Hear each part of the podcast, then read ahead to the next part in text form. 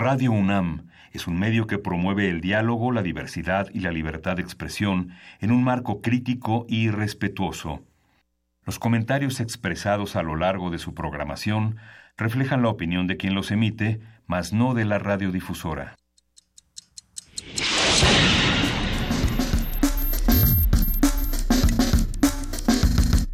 Primer movimiento. El mundo desde la universidad.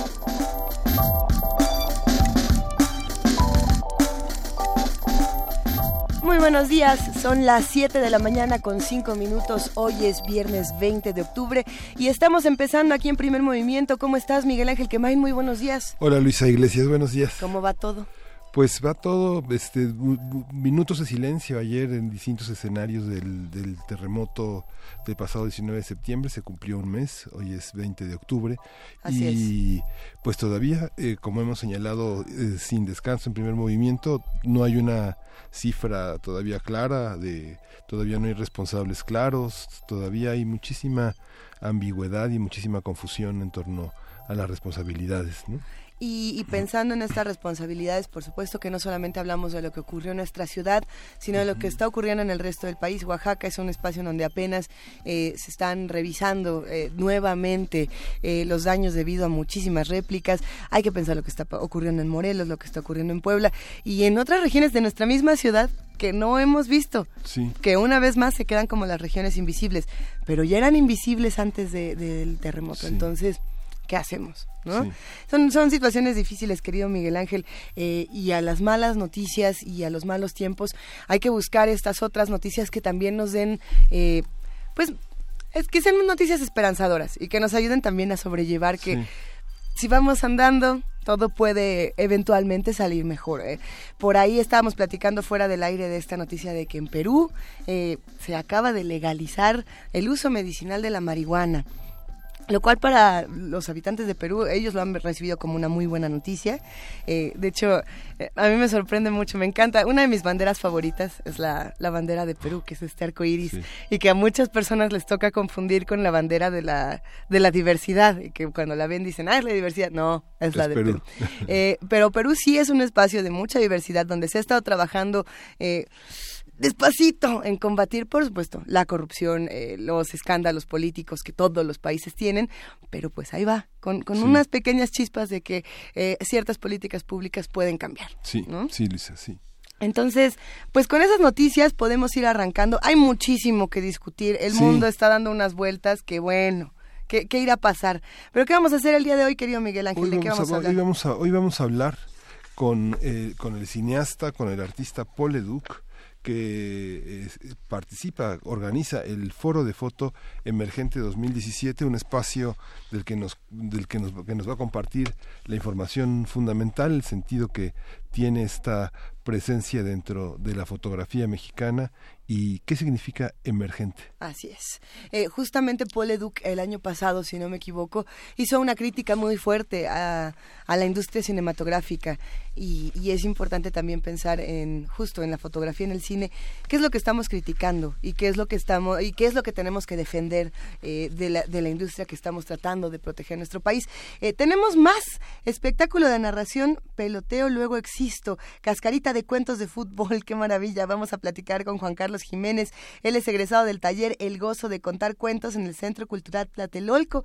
Es ilustrador, cuentero, músico que juega con letras y dibujos en el estudio Matanga, este taller de diseño. Va a estar buenísimo esto. Sí, vamos a tener también nuestro radioteatro. Vamos a leer Testimonios de los más pequeños, 19 de septiembre de 2017. Es una compilación de relatos que hizo Laura Cita Avilés Quesada. Y bueno, vamos a compartir como todos los viernes nuestro radioteatro leyendo estos testimonios de los más pequeños. Por supuesto que sí. La nota del día. Bueno, a ver, no, antes de la nota del día se pone muy bueno porque Cindy Pérez Ramírez y Dulce García, que ahora son conocidas como Sin Dulce en esta fusión, fusión cósmica, siguen en el Festival Internacional Cervantino y todos los días nos han estado contando qué ven, nos regalan postales sonoras de lo que ocurre en Guanajuato, así que quédense con nosotros. Y vamos a hablar también hoy de África todos los temas que tienen que ver con los países que tienen eh, mayores eh, mayor presencia en ese momento en el continente vamos a conversar con la doctora Paulina Berumen, ella es internacionalista y especialista en temas políticos y de política pública sobre África. Tendremos también la participación de Guillermo González Aranda, él es investigador, coreógrafo y profesor, director del Ballet Folclórico Mexicano, y va a estar platicando con nosotros sobre el espectáculo de danza y a dónde irán los muertos. Sí, y la poesía necesaria me toca a mí hoy. ¿Ya sabes cuál? Ya. Yo me traje un montón de, de compos musicales, por si quieres para tu poesía. Y ahora sí me puse a buscar pura música nueva. Eh, tenemos una mesa del día que nos entusiasma muchísimo. Vamos a estar hablando del Festival de Cine Macabro, eh, el el, mórbido, ya va una a decir lo que no. Vea, vea usted, a ver, ¿cuántos festivales de cine hay? Está el mórbido. Sí. Está el macabro. Sí. Está el feratum está cuál otro. Tenemos varios y además tenemos el Coloquio Internacional de Literatura Fantástica que está todavía el día de hoy. El día de hoy termina, ¿verdad? Termina. a mí lo que me entusiasma... hoy, hoy participas. Ah, yo voy a estar ahí. ¿Sí? Y de hecho voy a estar con Roberto Coria, quien va a estar ah, aquí en la cabina el día de hoy. Eh, vamos a tener también a Pablo Guisa, que es el director del festival. Y se debe decir que Pablo Guisa es una de las personas que más se ha esmerado en proteger y darle un lugar al, al cine de horror. No solamente en el Distrito Federal. Mórbido ha dado la vuelta a todo nuestro país. Mórbido ha salido del país. Eh, en fin, hay que decirlo, estos festivales todos pretenden eh, hacer comunidad, comunidad terrorífica, pero comunidad al fin. Y es bonito saber que los tenemos todos aquí y que podemos platicar con nuestros amigos de Mórbido. Va a estar bien bueno. Y vamos a tener después, eh, vamos a hablar del bosque encuenteado es eh, Gali Martínez, eh, la directora escénica de Arte Cuenteando y directora de la compañía Teatro de Aire. Han hecho un trabajo sobre Cricri, sobre trabajos. ¡Ah, qué belleza! Y es un espectáculo infantil, pero son esos espectáculos infantiles que como bien decía Juana Inés de esa, se piensa poco en los adultos, ¿no? Tienen que ser, eh, tiene que ser para todos, ¿no? Una capacidad de sorprender tanto a los adultos como a los niños. A los adultos porque los adultos escuchamos las de las amamos y los niños, de verdad, ¿cómo se divierten? ¿Tú le cantas canciones de Criqui a tus hijas? todo el tiempo. Sí, yo también. ¿Cuál, es tu favorita? La mía es la de Buenas noches, hasta mañana. Bueno, que Juan Pestañas ya este, va a venir. Exacto. y el ratón vaquero, la marcha de las letras. Este, este del niño remolón que quiere que le calienten la leche que se le enfríen este, pero además eso tenían crítica también estaban hablando de, los adultos una crítica a los adultos bien importante. Ya lo vamos a platicar. Quédense con nosotros de 7 a 10 de la mañana. Vamos a estar en el 860 de AM en el 96.1 de FM y a partir de las 8 de la mañana entramos al canal 120 y al, y al 20 de TV abierta en TV UNAM. Ah, me toca compartir la canción nueva de la semana. Estoy muy contenta por eso. Es que encontré un montón de música nueva que creo que podemos disfrutar mucho entre todos. Ya no sé si decirle curaduría, eh, cóctel musical, ah, que, eh, experimento sonoro, eh, rola recomendada. Pero bueno, esta es música nueva. siempre hay que compartir música nueva distinta y Radio Nam es el espacio para hacerlo. Saint Vincent es una mujer fenomenal, una, una rockera que ha cantado con Robert Plant, con Jimmy Page, se mete, se mete con los rockeros rockeros, también se mete con los que hacen mucha experimentación. Eh, ella tiene un proyecto de música electroacústica muy bello y en este caso su nuevo disco trae una canción que a mí me encanta y espero que de verdad eh, poder compartir esta energía con la que ella se levanta, poderse compartir a todos los que hacen comunidad con nosotros. Esto que vamos a escuchar a continuación se llama Los Ageless. Venga de ahí.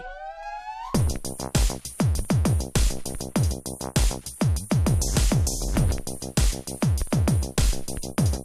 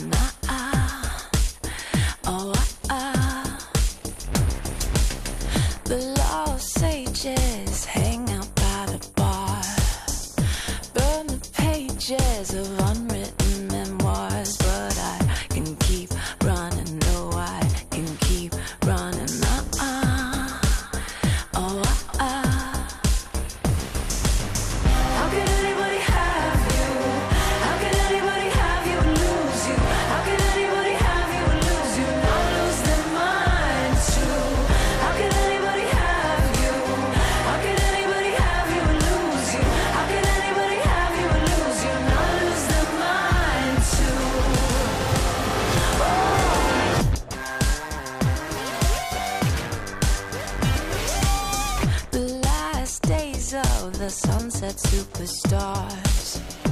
Girls in cages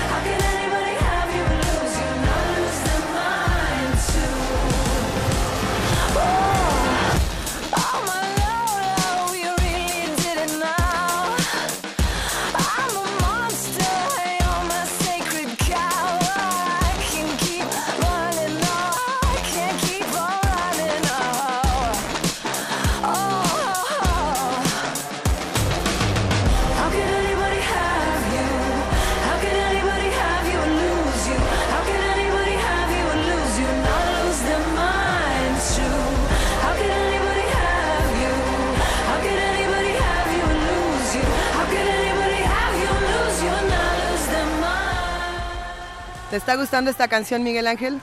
Sí, está padrísima, digamos, los arreglos y la, y la parte vocal.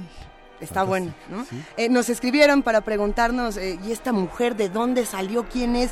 Les decíamos que Saint Vincent es en realidad Annie Erin Clark y es una mujer que, ah, no lo dijimos antes de iniciar la rola, es tejana. Anne Clark. No, no es Anne Clark. Es Anne Erin Clark. Clark. Eh, no, no, no, Anne Clark es la que Eh, hacía sí. más música electrónica, como mucho más profunda. Eh, es una mujer tejana que nos se encarga de decirnos, no todos los tejanos Son son, así. son así, no todos son así. Hay algunos que son completamente liberales, que buscan encontrar otros mensajes en sus canciones. El nuevo disco en el que pueden encontrar esta canción, Los Ageless, que es una metáfora de Los Ángeles, pero como si en Los Ángeles, en la ciudad de Los Ángeles, uno no envejeciera, pues Los Ageless. Eh, se llama, este nuevo, disco, este nuevo disco se llama Mass Seduction y está bueno, bueno, bueno. Esperemos que lo hayan disfrutado tanto como nosotros.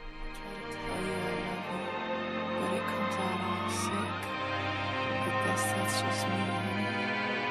I guess that's how I'm built. I try to write you a love song, but it comes out of the neck. I try to write you a love song, but it comes out of lament. I try to write you a love song, but it comes out of lament.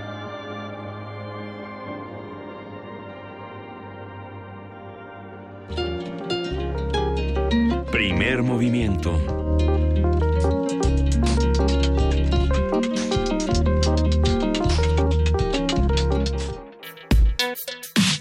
Viernes de ocio. El Foro de Foto Emergente 2017 realizará el ciclo Pregúntales. Se trata de foros, talleres, charlas, debates e interrogatorios sobre las imágenes y hechos derivados del 19 de septiembre.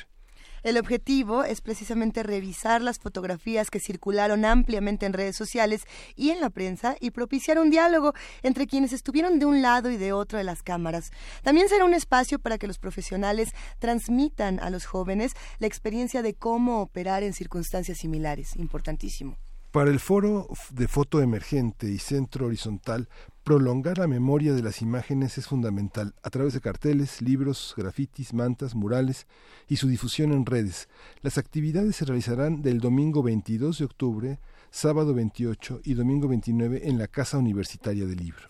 Y nos da muchísimo gusto darle la bienvenida a Paul Leduc, cineasta que organiza este foro, pero además es, es un creador, eh, un, imaginante, y eso nos encanta. Paul Leduc, muy buenos días, ¿cómo estás?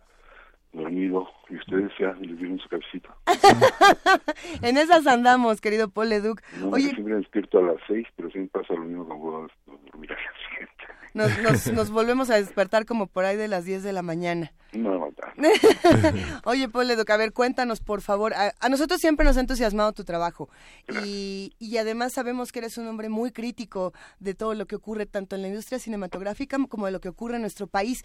Pero, ¿qué pasó? Hace un mes y cómo lo registraron las cámaras? ¿Por qué es tan importante discutirlo en un foro como este?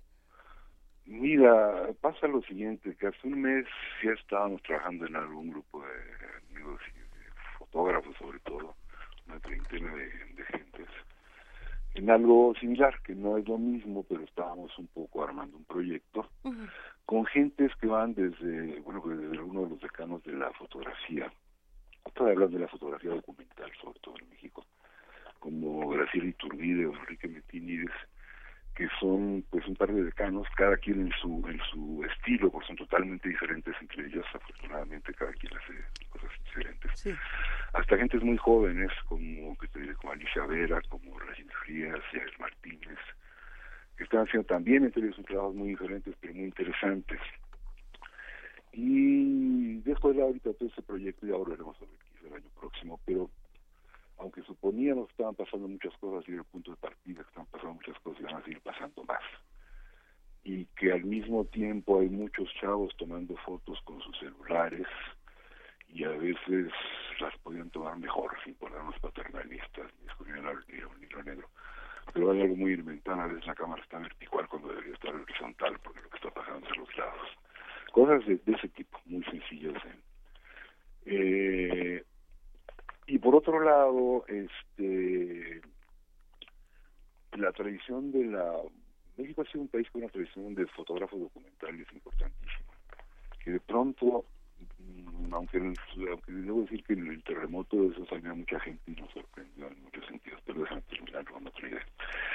Eh, desde Casasola hasta los tiempos del uno más uno, del principio de la jornada, Sí. hay una lista enorme de fotógrafos, casi todos los fotógrafos de México se dedicaban a la foto documental y lo hacían con un nivel muy, muy bueno.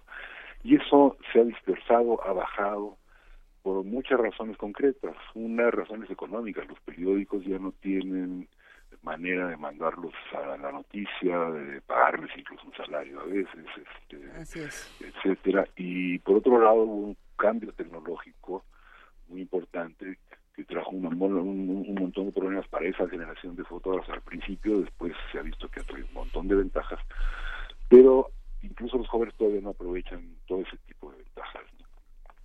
entonces entre todo ese maremágnum de historias nos parecía que era importante tratar de pasar como mencionaba hace un momento la experiencia de muchos fotógrafos hacia los jóvenes como repito, sin paternalismo ni descubriendo el hilo negro, pero para buscar mejorar la calidad y para y para y para darle salida a muchos a muchos materiales que también se hacen y no tienen salida, etcétera. Pero estamos felices cuando que se presente el terremoto, cosa que no pues, esperaba nadie, esperábamos es. esperábamos que pasaran cosas que las seguimos esperando, pero no un terremoto, eso no lo puede esperar nadie.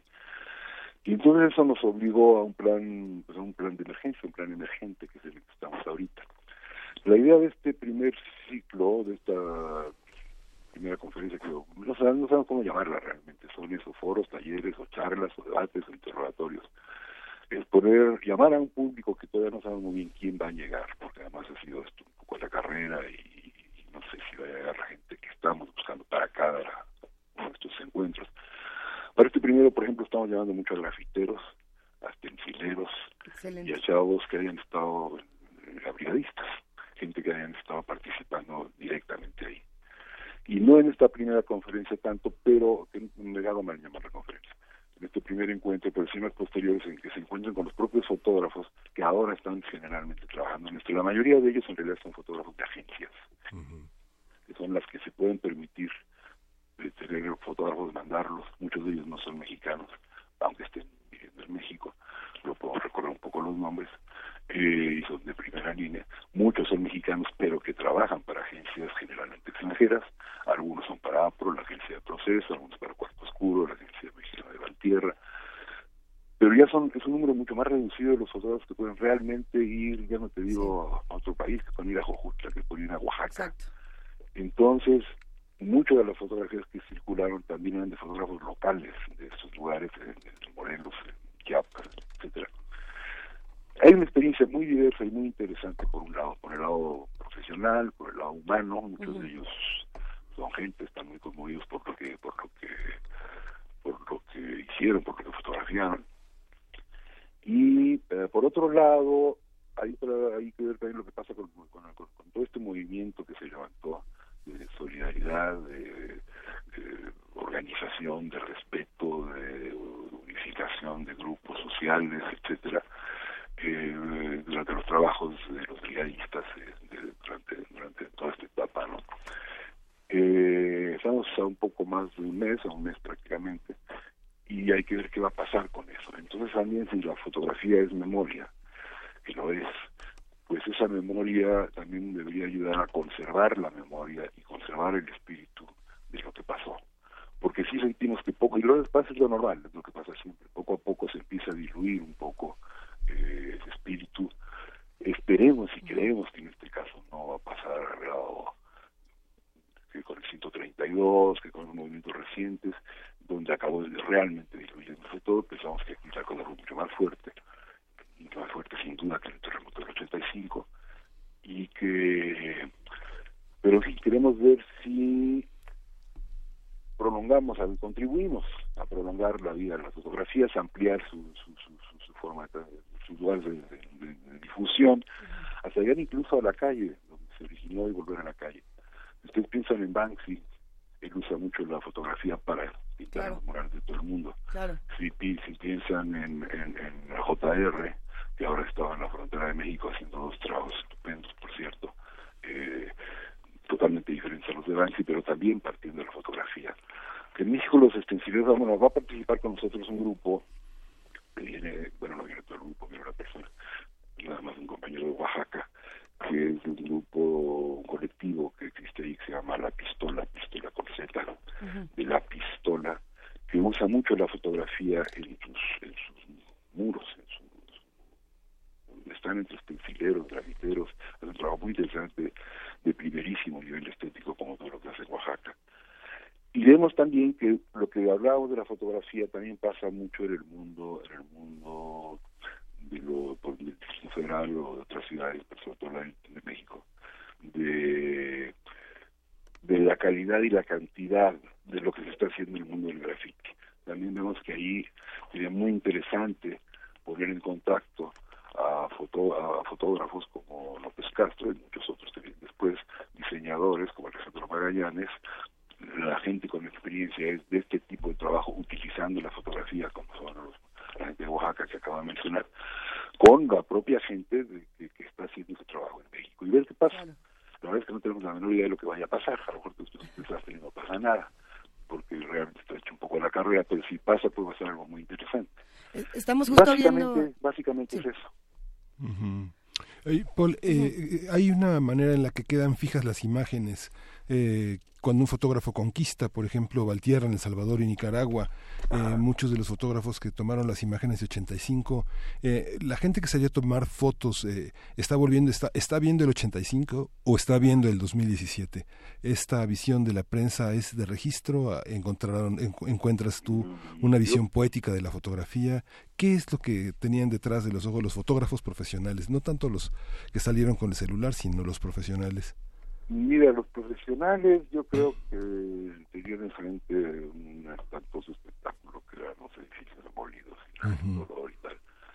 Alguno de ellos me lo dijo, incluso en los temas como le llamé, es un, chileno concretamente de, Reuters, me parece que es eso, eh, que me dijo, mira, si, si quieres que participe pronto no voy a poder, estoy demasiado impresionado por todo lo que vi y he filmado otro tipo de fotografía, otro tipo de cosas cuando es un golpe de Estado, le invitas la madre al dictador y comentas eso con la gente que tiene tu natural, no está de acuerdo. Cuando es lo que acabamos de ver, pues no tienes ese tipo de frases en la cabeza, no puedes saber, no puedes reaccionar igual. Yo creo que ahí nadie pensaba nada, todo el mundo cargaba con su bagaje las cosas que previamente tenía en la cabeza.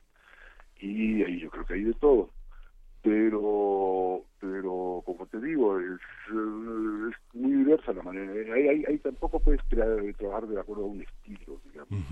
Mencionar al principio que, hay fotografía documental que va de, lo que lo que hace Graciela Iturbide a lo que hizo Enrique Martínez son totalmente diferentes y los dos están registrando la realidad de una manera documental. Eh, muy pocas fotos afortunadamente, diría yo, de los que tomaron, siento que buscaban un estilo, realmente la gente estuvo reaccionando a lo que pasaba y de pronto se dan se dan fotos por casualidad que dices, ah, esto es impresionante. Hay una foto que se volvió un poco, no sé si vaya a sobrevivir como el símbolo, el símbolo está volviendo más bien el puño, y hay cientos de fotografías con el puño. Mire, te diría que por razones correctas, pero también muy obvias, ¿no? Pero hay una foto de Pedro, Pedro, apellido, yo no lo conocía, eh, ahora te lo digo, que es una foto de fotógrafos muy profesionales. Lo mismo prácticamente hay algunos puños, pero los puños están, más bien están, son las manos eh, llevando en una camilla de alguien que está tomado justo perpendicular a la cámara. Detrás hay un poquito fuera de foco un rostro totalmente deshecho, conmovido, mejor en sentido conmovido. Eh, circuló en blanco y negro, la foto es una foto perfecta y cuenta cómo la acotó, la tomó y la tomó por casualidad, simplemente la tomó con el ojo de un fotógrafo muy profesional, estaba viendo que estaban por sacar eh, cuerpos, se puso en una posición lejana contra lo que dice capa porque ahora los lentes te permiten estar cerca y, y eso te permite la discreción total. Entonces toma una foto estupenda que sintetiza un poco todo, el esfuerzo colectivo por las manos, el dolor por lo único que ves es la cabeza de, de, quien están sacando, un asomo de reacción de alguien ahí al fondo, no necesita más y está sintetizado prácticamente todo, ¿no? la colectividad trabajando en eso, etcétera, etcétera, Entonces, en estos casos de foto emergente, insistimos mucho en ese término, foto documental, pues es demasiado vago, aunque define muchas cosas y lo diferencia de muchos estilos fotográficos. Y lo emergente es eso, es cuando pasan las cosas, emergen las cosas, eh, tienes que reaccionar. Y en este caso también de muchos fotógrafos emergentes. Aunque hay que decir que en las, en, las fotos del, del, las consecuencias del terremoto, por ejemplo, es notable para bien la ausencia de selfies. Prácticamente no hay selfies. donde vimos. Y si alguien la vio, la guardó muy discretamente en su, en su casa y no la puso circular. En parte porque los los chavos de, las brigadas no podían, se les advertía mucho, no les quitaban en algunos casos los celulares, no podían los que les iban apagados, había peligro con la chispa, etcétera, etcétera, etcétera, pero a nadie se le ocurría, el espíritu era otro. Entonces realmente es, de las cosas que poco a poco van a ir saliendo, qué, qué es lo que se fotografió, cómo se fotografió, y, es un poco lo que queremos hacer con este encuentro, y que lo discutan ellos mismos, los que tomaron las fotos y los fotografiados en algunos casos. Hay una, hay una parte en la que este hay una moralidad en la exposición del dolor y una moralidad en la exposición en la galería, en la discusión de una fotografía. Hay una Son, claro. Sí, hay, hay, una diferencia. ¿Cuál, ¿Cuál sería en esta oportunidad que tendremos en este foro que empieza mañana de discutir esta, estas... Mira, hay una mesa que no sé si vamos a poder hacer todavía, este, por fechas y compromisos de la gente y tal. Everardo González sería quien la moderaría y hemos hablado con la gente de Horizonte que ya aceptaron y estamos hablando con otros para ver si lo hacemos. Es un poco ese lado del asunto, es un poco la ética, la ética de la fotografía, el respeto que, que siempre te debe imponer, incluso en posiciones donde tú estás calculando más lo que haces o puedes calcular más lo que haces y sobre todo en estas de emergencia el respeto a lo fotografiado, al tema, a las personas, etcétera. Pero también más allá de eso, incluso a lo legal, hay toda una legalidad. Mira, por ejemplo, se tomaron incluso en el mismo, el mismo terremoto, se tomaron eh, un fotógrafo de proceso, eh, yuga tomó unas fotos, por casualidad quizás al principio, de un militar y de un brigadista que llevan puestos uno un chaleco y el otro una especie de aditamento, estos que se los dimos fotógrafos de prensa, en los escombros, mientras están trabajando en los escombros del edificio que cayó donde murió la mujer de un fotógrafo Wesley eh, norteamericano que había venido presente en el 85 y luego decidió quedarse o regresó y se quedó. Y quedan unos aditamentos de fotógrafo diseñados por un fotógrafo muy especiales, incluso en el material, y que solo eh, los tenía y era en ese edificio. Evidentemente fue un robo. Bueno, esas fotos sirven legalmente para demostrar algo, es obvio se puede demostrar de otra manera, pero no necesita ni demostración si tú quieres. Ah, en otro punto, por ejemplo, y no saben ni quién lo hizo, pero la primer, um, los primeros datos que había del Repsamen que se cayó de lo que construyó arriba, es que alguien se puso a curiosear en Google Maps y encontró las fotos en tres momentos diferentes del edificio y se veía claramente que se hizo una construcción y las fechas aproximadas por uno de los años. ¿Tiene su valor legal o no tiene valor legal? Hay otra cosa que ha servido, por ejemplo, para demostrar, pero a nivel periodístico, Notislán, por ejemplo, el ejército dice aquí nuestro ejército, nuestra gente no llevaba armas. De pronto aparece una foto frente a una vulcanizadora que se hizo célebre, después aparecían dos o tres más, pero tampoco muchas, que demostraban que estaba armado el ejército y que estaba disparando.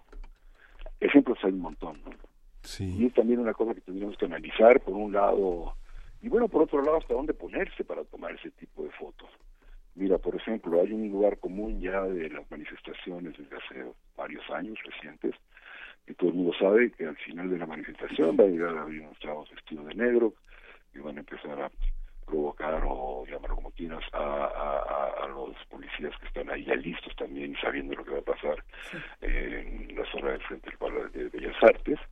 Y para muchos y bueno y se llena el lugar de cámaras la prensa internacional la prensa internacional y un montón de chavos que llegan con su celular a cuestas a tomar la foto. Todos toman la misma foto de pronto tú ves que un fotógrafo como Jesús Seca de la jornada que tomó el 85 y tomó menos pero tomó algunas fotos esta vez, o sea, con toda la experiencia del mundo, ya se sabe el numerito y entonces tiene un lugar, él sabrá dónde está, es fácil de indicar, un poquito, hay una escalerita, tiene un, una región privilegiada, porque está un poco arriba, de a la derecha a los granaderos, a la izquierda a los anarcos, del humo de de los lacrimógenos que va en otra dirección, ni siquiera se arriesga a eso, y toma una foto con un lente un poquito más abierto, que es perfecta, te informa de todo lo que está pasando, eh, sin necesidad de meterse en la primera línea de fuego con comillas y demás. Ese tipo de experiencia es lo que hay que transmitirle a la gente, ¿no? A los chavos que están con eso, chavos y no tan chavos. Sí. Chavos y no tan chavos, que estaremos todos juntos el día de mañana. ¿Cómo le hacemos? No, no de mañana, no de mañana, el domingo. El domingo, el domingo. Ah, el domingo. El domingo. Ah, pues que no es sábado. No, no. Poleduc, nos vemos el domingo. ¿Dónde, a qué hora, cómo y qué llevamos? Es, nos hospeda la UNAM, es en la Casa Universitaria del Libro, en, en Puebla y, y Orizaba. Gran lugar, por cierto. Efectivamente, este el antiguo director de la radio UNAM, Chamizo, nos, nos, nos, abrió las puertas ahí. Intentamos también, y lo vamos a hacer, esperamos más adelante, en Casa del Lago, en, en, en pues hacemos todo lo legal, sería en la antigua Escuela de Medicina, y usar otros locales universitarios, primero porque son universitarios y segundo porque cubren más campo en la ciudad, no son públicos claro. diferentes. Uh -huh. Pero bueno, por razones de fecha. ¿A qué hora es? No lo puedo hacer. Uh, va a ser a una hora muy rara, pero es que tuvo, tuvimos que negociar mucho, muchos horarios juntos a las cuatro y media, cuatro y media del domingo. Bien. Bien, pues compartiremos toda la información en redes sociales para que podamos estar ahí, podamos seguir discutiendo un mes después qué hacemos con la imagen y por qué la imagen es tan pertinente. Muchísimas gracias, Paul Educ. Como siempre es un placer hablar contigo. Gracias a ustedes y corren la voz. Corramos sí, claro la voz. Sí. Gracias, de verdad, un abrazote, Paul Educ. Gracias, igual por allá. Vamos a escuchar ahora una postal sonora, querido Miguel Ángel, para cerrar esta, esta, esta, estamos hablando de foto. Así que bueno, esta es una fotografía sonora de lo que ocurre en Guanajuato. Desde la Lóndiga de Guanajuato con el grupo Alacler Ensemble.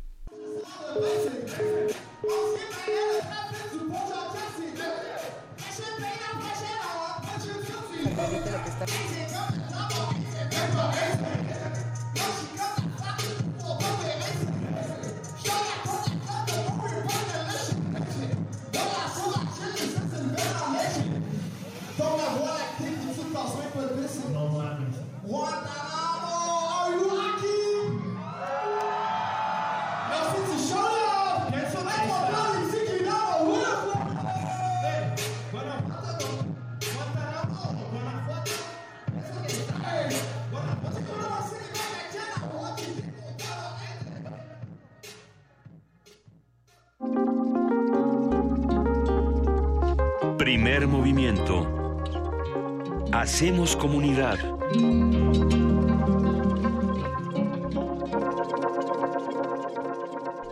Pues qué onda Miguel Ángel Quemain, ¿nos echamos una cascarita o qué? Sí, vamos a echarnos una cascarita con Juan Carlos Jiménez, que egresó del taller El Gozo de Contar Cuentos en el Centro Cultural Tatelolco.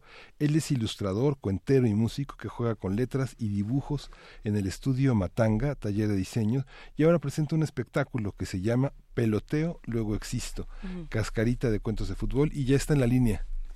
¿Cómo estás, Juan Carlos? Hola Luisa, hola Miguel, ¿cómo les va? Buenos días. Qué gusto escucharte. Y además estamos contentos porque queremos echarnos una cascarita eh, literaria, teatrera, en fin, cuéntanos un poco más. Bueno, pues este espectáculo es un espectáculo de gozo, es un espectáculo de narración que ya tuvimos la oportunidad de presentar en dos espacios de la UNAM, en un programa que se llama Regaladores de Palabras, y ahora eh, nos abre las puertas el Centro Cultural Elena Garro por medio de Marcela Romero, que fue mi maestra, y ella me lo pidió, dijo, "Oh, yo también me quiero echar una cascarita de cuentos. ¿Cómo funcionan las cascaritas de cuentos? ¿Para qué nos sirven? ¿Qué, qué traen? Pues las cascaritas de cuentos nos hablan de, de fútbol asociación, nos hablan de, de solidaridad, nos hablan de, eh, del trabajo en equipo. En el espectáculo prácticamente es un es un partido eh, en lugar de dos tiempos a tres tiempos porque somos tres voces narrativas y además venimos acompañados de una banda musical que se llama Cascarita Ea. donde tenemos a dos cachirules, en el bajo tenemos a Chipi y en la guitarra tenemos a Víctor El Fintas. Oye, pero a ver, eh, ya estoy escuchando la voz de, de mi mamá en mi cabeza que cuando yo era niña me decía, a ver, ¿quién, quién te va a contar cuentos de, de, de fútbol si no Juan Villoro? Pero debe Juan haber Villoro, muchos, hay muchos sí, cuentacuentos sí. De, de fútbol. ¿Quiénes? ¿A quiénes cuentan ustedes? Pues nosotros en esta ocasión estamos eh, contando a Juan Carlos Quesadas, que es un, un extraordinario autor mexicano que está haciendo, bueno, que, que ha escrito cosas sobre fútbol, pero bueno, para armar este espectáculo, para hacer el guion, eh, tuvimos que eh, emplear a Eduardo Galeano, a Juan Villoro, a Jorge Valdano, al negro Fontana Rosa, eh, Kiren Miret, que además ahí tenemos una parte bien padre porque eh, hablamos del fútbol y las mujeres, las niñas futbolistas. ¿Y van niñas al espectáculo? ¿Hay de niñas hecho, futbolistas van al que... espectáculo y hay niñas, eh, digo, compañeras de nosotros que también forman parte del espectáculo. Y cuando estamos tocando alguna de las canciones de Los Patitas de Perro, por ejemplo, la niña futbolista, eh, ellas están cascareando con el balón y juegan con, la, con, la, con el público. Lo que le estamos proponiendo a la gente con este espectáculo es eh, que juguemos a que estamos en un estadio. La gente son las barras bravas y, y nosotros somos, digamos, los cronistas deportivos. Y vamos llevando, eh, enlazándonos por medio de, est- de estos pequeños puentes, las crónicas deportivas, para dar pie a cada uno de los cuentos. Y aquí me estreno como, como autor porque uno de los cuentos es de mi autoría. Excelente, excelente, Juan Carlos. Oye, déjame preguntarte algo. Fíjate que fuera del aire hemos estado platicando mucho de, eh, de cómo, dentro de todo lo que se ha perdido eh, de un mes para acá, eh, muchos de estos espacios lúdicos para niños han dejado de, de abrir sus puertas por razones obvias, pero las y los niños necesitan estos espacios de, de entretenimiento, de diversión, de cultura, de creación, eh, de fútbol, por supuesto que sí. Eh, ¿Ustedes tienen esto en cuenta, toman esto en cuenta cuando empiezan con estos espectáculos? Sí, desde luego, siempre, eh, bueno, a mí me tocó incluso eh, visitar eh, las brigadas culturales, eh, fuimos promotores, por ahí estuvimos, a- hasta nos aprendimos una canción de tu amigo Fernando Rivera Calderón que se llama Viva la Vida, Qué bonita que la estuvimos canción. compartiendo y pues me escribió por ahí para, para agradecerme que estaba muy conmovido. Y Eh, sí, fue- es un vi- lo- vimos el video, por supuesto. Ah, de hecho, padre. vamos a ver si lo podemos, si lo podemos conseguir, porque está en YouTube. yo, yo se los puedo proporcionar a ustedes, díganme a dónde se los, se los, se los envío y, se, y yo les puedo proporcionar el video. Sin duda muy conmovedor, Juan Carlos. Sí, pues eso, sobre todo eh, nosotros llegamos siempre a, a todos los espacios preguntándole a la gente cómo están.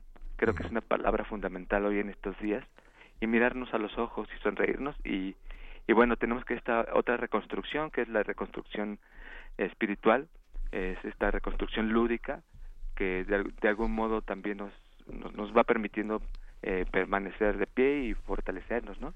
La reconstrucción de la infancia, por la supuesto. reconstrucción el de la infancia. ¿Cuándo- Sí, y, y esto es infancia y es y es familia, son realmente los espectáculos afortunadamente llegan a las familias completas.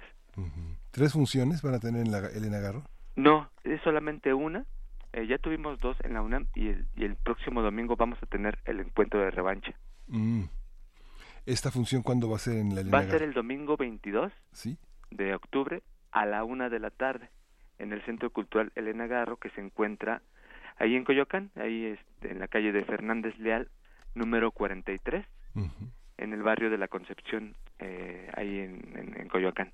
Y es extraordinario el espacio de la Elena Garro. Ah, es, una, es una increíble, de las librerías que tiene Educal y que tiene un espacio como se ha desarrollado en los últimos años en muchas librerías de la ciudad, las oficiales, un espacio para niños. Y, y Elena Garro, además de tener una presencia editorial importante en esa materia, tiene, ha tenido siempre una una, una Así es. presencia de artistas, de cuentacuentos, de Sí, y de hecho cada ocho días en ese espacio eh, hay, hay diferentes compañeros narradores que constantemente, bueno, todos los domingos se están presentando. Entonces los invitamos para que se acerquen a las redes sociales del Centro Cultural de Nagarro o su página y ahí viene anunciada la programación al principio del mes y de todo lo que hay todos los domingos, aparte de narración, bueno, pues también hay hay, hay talleres, eh, hay muchas cosas eh, increíbles en ese, en ese espacio. Yo la verdad es que los quiero mucho a ellos. ¿A partir de qué edad pueden ir los niños?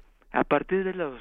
pues, de, de hecho llegan niños en carriola con sus papás y, se- y se les dice a los papás si sus hijos creen que eh, van a estar muy inquietos, siéntanse con la libertad de, de salirse, pero muchas veces los chiquitos no se salen porque los papás tampoco se salen y al, y al, y al final de cuentas es un espacio como muy muy abierto en donde sabemos que los niños son inquietos, pero nosotros pues somos eh, cuenteros profesionales y procuramos ponernos también al nivel de los chiquitos. Siempre hay como, hay adivinanzas, hay canciones, hay, hay juego y hay intera- interac- interacción con, con nuestro público.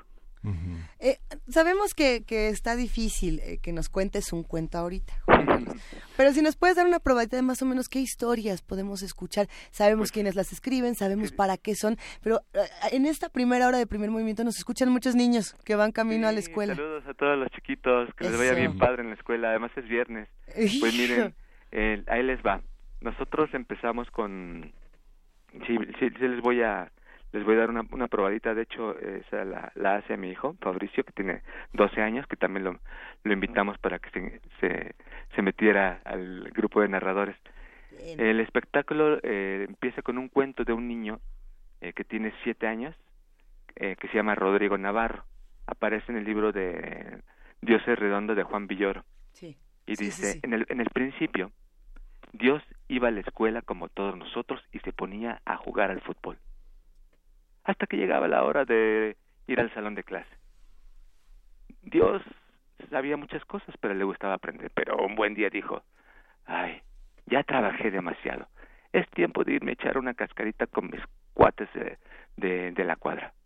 Dios y sus cuates echaron unas retitas y a- cuando a Dios le soltaron el balón, chutó tan, pero tan duro el balón que éste se ponchó y cuentan que desde entonces se crearon las estrellas y todo lo que conocemos. ¡Qué belleza! Ya queremos más, ven, nos quedamos así de ya más. Ok, los que queremos más, repetimos, ¿a dónde nos vamos? Nos vamos a el Centro Cultural Elena Garro. Eh, es una librería de Educal, hermosísima además, que está en la calle de Fernández Leal, Eso. número 43, en el barrio de la Concepción, en Coyoacán, Oye, muy cerca del centro. Nos escriben para preguntarnos, los que no están en la Ciudad de México y quieren ver este espectáculo, ¿se va a transmitir, se va a grabar? Eh, ¿lo vamos a Nosotros después? vamos a hacer lo posible porque se pueda transmitir y lo puedan ver en vivo. Sí. Y, y bueno, nos vamos a Oaxaca también, a la reconstrucción social de Oaxaca. Nos invitó la Feria del Libro de Oaxaca y por allá vamos a estar el día 11 de noviembre. Ajá. Y los que quieran verlo en el interior del país, hagan, un- hagan una marcha, pos- po- pónganse enfrente de la Secretaría de Cultura de su estado Exacto, y exijan que llegue el Y espectáculo. organicen sus barras bravas, ¿no? Y con sus matracas, sus bubucelas, Eso. porque eso es lo que les estamos proponiendo, que, que, que se lleven sus banderines porque nos tienen que ir a echar Ni me porras. digas, ni me digas porque ahí tengo mi bubucela y me la llevo. Llévatela. A la Luisa. chamaca, a la bubucela y a toda la familia. Son esto, son este tipo de, de espacios urgentes. Por supuesto que los regaladores de palabras se han encargado ya desde hace un buen rato de estar dando estos, estos recorridos narrativos, pero en momentos como estos es urgente eh, hacer el doble, el triple, mil veces más el esfuerzo para que estemos todos juntos y no se nos olvide que el juego es fundamental. Te agradecemos muchísimo, Juan Carlos Jiménez. No, pues muchas gracias a ustedes, de verdad fue un privilegio haberlos escuchado, saludado y que bueno, saludar a los a los pequeñitos y se me pasaba un detalle muy Sí, sí. por importante. favor, por favor. El espectáculo es los palcos es de entrada libre. Ah, qué bueno. Venga, nos encanta. Nos vemos, nos vemos el domingo entonces. Les, eh, díganme, este, mándenme, díganle a su productora que se ponga en contacto conmigo y yo les hago, hago llegar el, El video. eh, el video. Ya dijo que por supuesto que sí. Muchas Eh, gracias. Y vamos a ver si a lo largo del programa conseguimos esta otra pieza musical tan bonita, la, la de la de Viva la Vida, Viva la vida de, Fer- de Fernando Rivera Calderón, nuestro querido herman- hermanito. y que fue interpretada por, por ustedes, Juan Carlos. Muchas gracias. Un abrazo, Hasta buen luego. día. Acá nos quedamos en primer movimiento. Sigan con nosotros. Primer movimiento. Hacemos comunidad.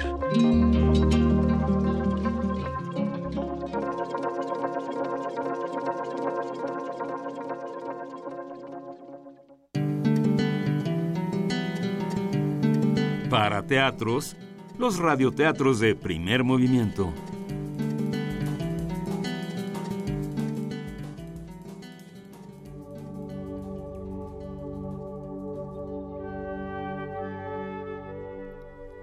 Testimonios de los más pequeños.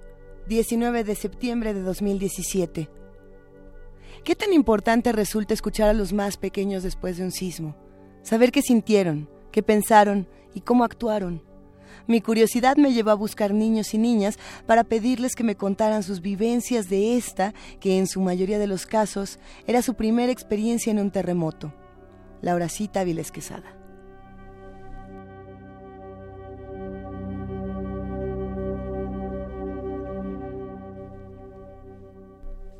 La puerta se hacía para adelante y para atrás. La maestra nos hizo salir al círculo, corrimos como lagartijas, luego nos sentamos. La maestra lloró. Leonardo, cuatro años.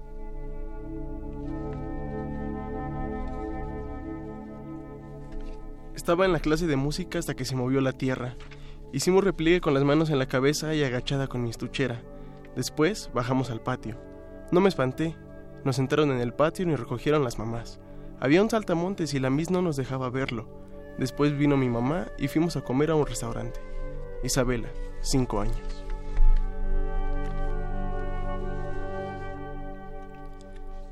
El 19, el 19 de septiembre tembló, el mismo día del temblor del 85, ya que ese día recordamos a los caídos. Yo, yo no me alteré, pero mis compañeros sí. Por cierto, estaba en la escuela. No me pasó nada y estaba ayudando como voluntario. Había muchos niños desmayados. Ricardo Ángel Solís García, 12 años.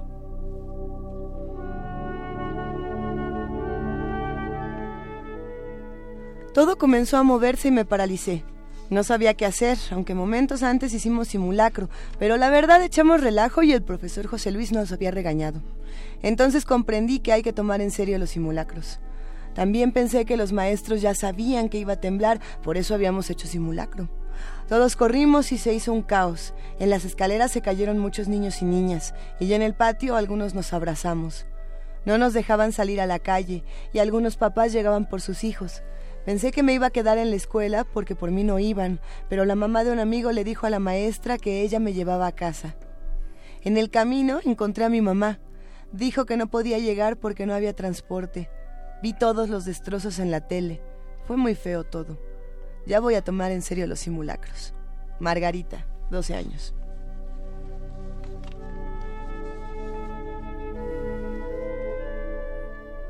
Había sentido otros temblores, pero ninguno se compara con este del 19. Una vez mis abuelitos me platicaron lo que pasó hace muchos años y creí que nunca volvería a pasar algo así. Estaba en la escuela cuando de repente comenzó a temblar y a sonar la alarma sísmica. Yo digo que así fue, pero mi amigo Joel dice que primero sonó y luego empezó. El maestro de matemáticas nos miró asustado y dijo, repliegue, pero cuando nos paramos comenzó más fuerte y no nos podíamos parar bien, y pues no hicimos caso y comenzamos a bajarnos. No entiendo. Acabamos de hacer un simulacro. ¿Qué onda? Después algunos papás llegaron y se terminaron las clases. En mi familia no hubo pérdidas, pero por la tele vimos qué horrible les fue a muchos. Yo que nunca pensé que iba a vivir lo que mis abuelos, lo viví y ahora comprendo por qué ellos se ponían tristes cuando me contaron lo de hace muchos años. Patricio, 15 años. Estábamos en el ejercicio con la Miss. Nos dijo que nos sentáramos en el círculo y llegaron los otros. Sentí que me pegaban en las pompis, y la mí se hincó y rezó. Mi ponchera se quedó y mi mamá me va a comprar otra. Romina, cinco años. Estaba en la escuela cuando todo sucedió. La maestra explicaba qué debíamos hacer en caso de sismo, cuando la alerta sonó, y me percaté que estaba temblando ya que mi compañera estaba moviendo mi banca. Salimos todos al patio y vimos que una grieta que antes era pequeña, ahora era una grieta de unos nueve centímetros de ancho, que atravesó la escuela y a cuatro ventanas. Parecía como si con una roca las hubieran roto por completo. Yo en ese momento pensé que la escuela se iba a caer, pero siempre mantuve la calma. Ahora, cada que escucho una alarma de auto o una sirena de ambulancia, sin importar que no sea la alerta sísmica, el corazón me palpita sin control y tengo mucho miedo. Ese mismo día antes del sismo salimos al patio para el simulacro del terremoto de 1985. Todos mis compañeros jugaban y no prestaban atención, pero cuando la alerta sísmica de verdad sonó y estaba temblando, esas risas se convirtieron en caras asustadas y lloronas. Soberanes, diez años.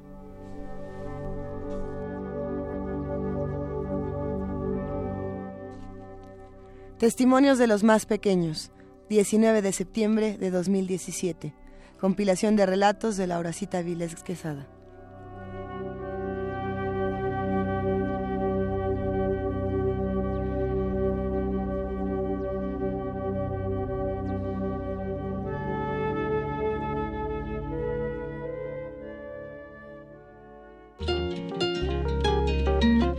Movimiento.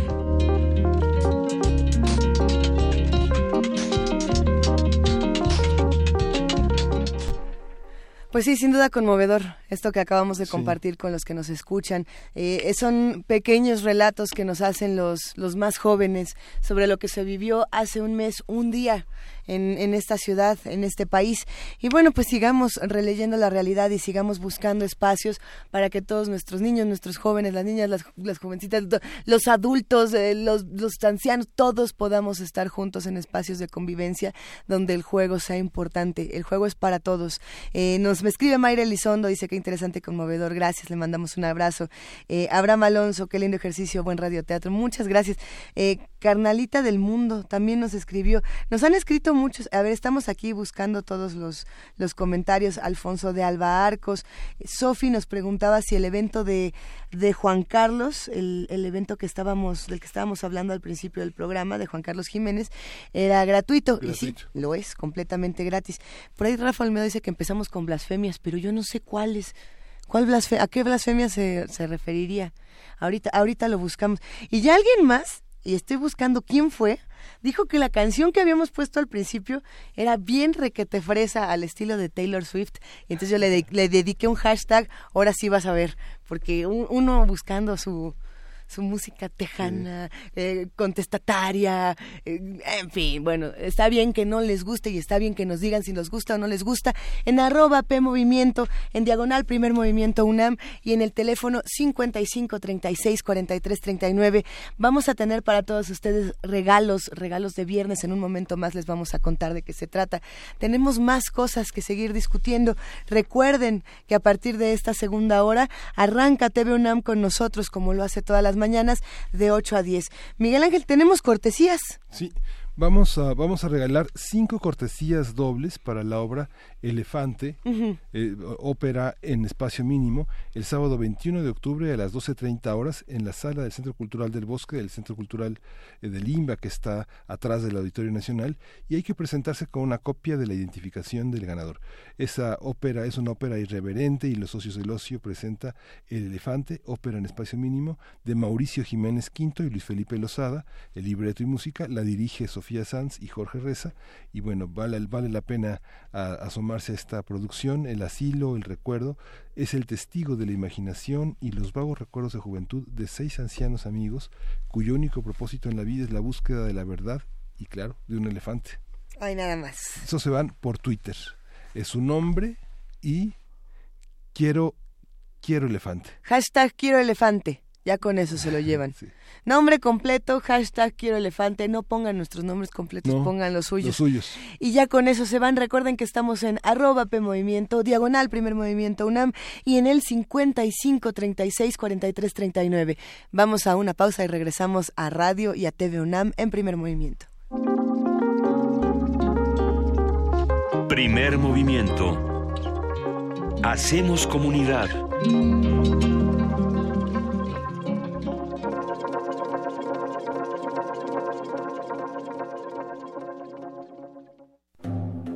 En el año 420 a.C., un hombre pasaba horas tratando de resolver los enigmas orgánicos del ser humano. Hoy, gracias a él, lo último sobre investigación y salud llegará a tus oídos.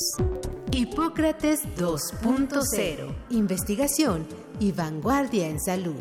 Escucha esta serie coproducida por el Programa Universitario de Investigación en Salud y Radio UNAM todos los martes a las 18 horas por el 96.1 de FM. Radio UNAM, Experiencia Sonora.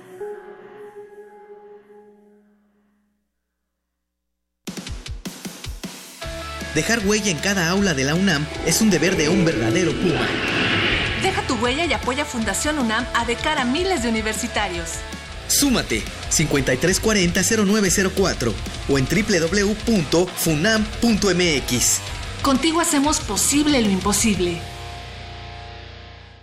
El Instituto Nacional Electoral implementa un plan de contingencia que facilita a la ciudadanía la reposición de su credencial para votar. En caso de que tu localidad haya sido declarada zona de emergencia, podrás realizar el trámite sin presentar ningún documento. Acude a un módulo e identifícate con tu huella digital. Tu credencial saldrá con los mismos datos que tenía y podrás recogerla en cinco días hábiles. Para mayor información, llama a Inetel o visita INE.mx. Instituto Nacional Electoral. INE. El Museo del Palacio de Bellas Artes abre sus puertas a la exposición Leo Matis, el muralista de la lente, Siqueiros en perspectiva, conformada por seis series fotográficas de retratos y modelos que revelan la influencia de la fotografía de este artista en los murales y pinturas de David Alfaro Siqueiros, el cual pudo eliminar el uso de modelos y trabajar directamente sobre el documento fotográfico, creado por el fotoreportero colombiano. Leo Matis, el muralista de la lente, Siqueiros en perspectiva, puede visitarse en el Museo del Palacio de Bellas Artes.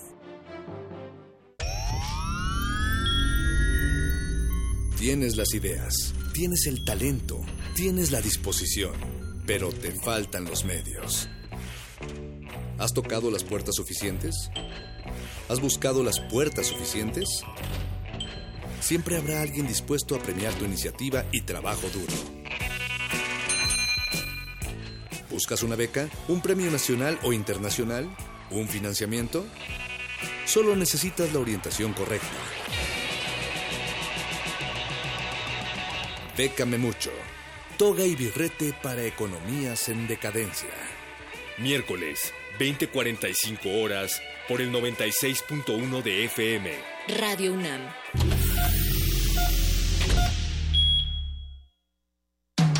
Búscanos en redes sociales, en Facebook como Primer Movimiento UNAM y en Twitter como P Movimiento o escríbenos un correo a primermovimientounam@gmail.com. Hagamos comunidad. Nadie escondió maquillaje debajo de la mesa, ni aventó la taza, ni escondió las donitas que estaba comiendo en la pausa No. para entrar a TV UNAM. Saludamos a todos nuestros queridísimos amigos que nos están viendo a través de TV UNAM, que puede ser tv.unam.mx, que puede ser también Miguel Ángel Quemain. La, en la TV abierta, el canal eh, 120 y el canal 20 20.1. Y en la televisión abierta, la televisión gratuita, el 20 o 20.1. Y si usted dice, yo no tengo tele porque soy muy intelectual y tampoco tengo radio porque eh, ya, ya esos aparatos ya no existen, estamos en, en www.tv UNAM, en www.radio UNAM y también nos encuentran en el Facebook Live de TV UNAM. Es una verdadera maravilla tener Sí. tantas maneras de estar conectados y de seguir haciendo comunidad, querido Miguel Ángel.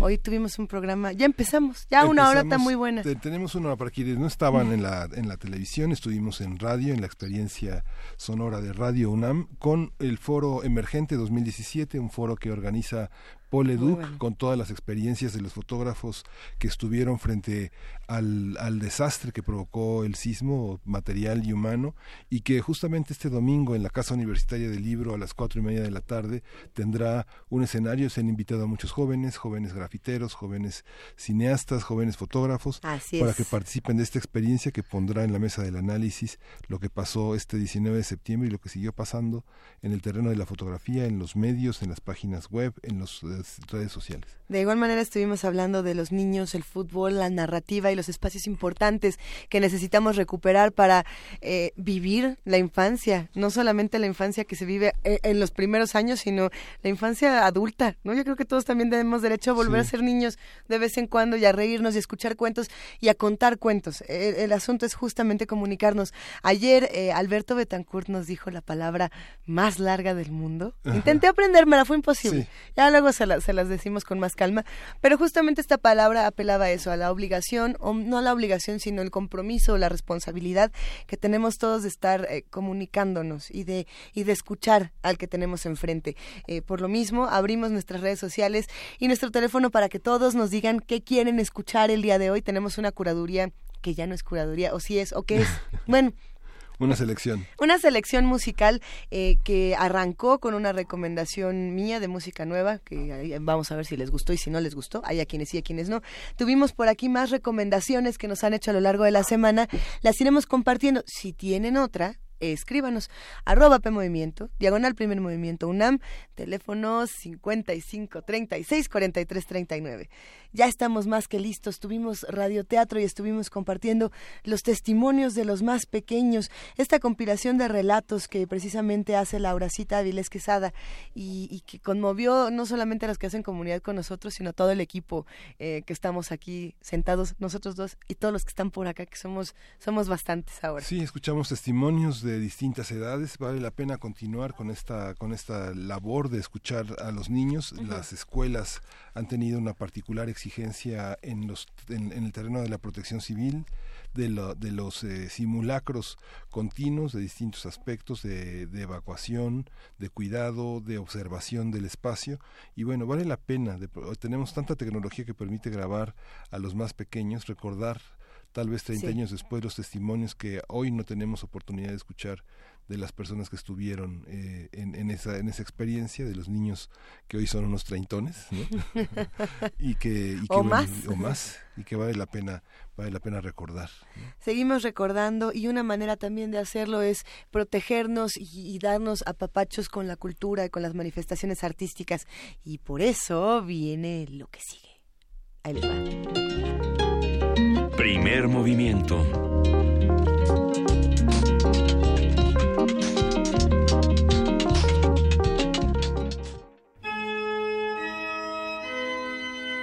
Ecocervantinos 2017. 2017. Ecocervantinos. Ecocervantinos. Ah, cómo me gusta la rúbrica de Ecocervantinos. ¿Cómo estás, Dulce García? Buenos días. Luisa, es un placer saludarte como siempre. Muy bien, muchas gracias. ¿Cómo les ha ido en su experiencia cervantina? ¿A dónde se fueron? ¿Qué han visitado? ¿Qué reconocieron? Cuéntanoslo todo, querida Dulce.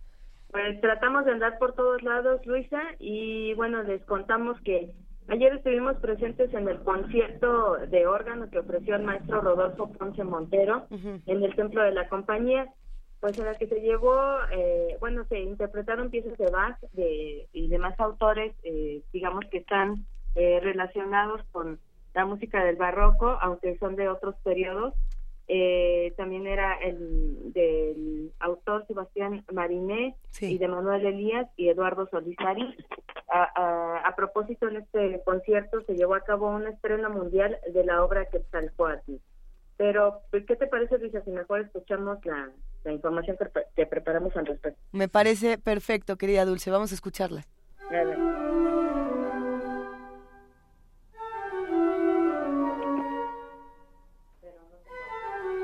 En el centro de Guanajuato, ostentoso se sitúa el Templo de la Compañía, un lugar religioso que cuenta con un espléndido altar neoclásico, un órgano histórico instalado en el coro y una pinacoteca que alberga una serie de pinturas de maestros como Miguel Cabrera y Baltasar Echaveorio, Todas esas características lo transforman en uno de los más ricos escenarios del Festival Internacional Cervantino. El órgano que lo engalana fue construido prácticamente en Guanajuato y data del siglo XVII. Es de los órganos históricos que aún funcionan en la ciudad.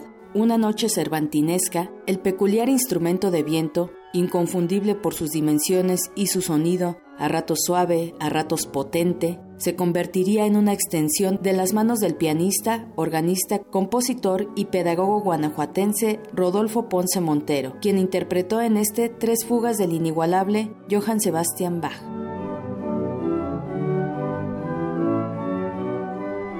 Bach fue la línea musical discursiva, pues es difícil la idea de un concierto de órgano sin referirse a él indispensablemente.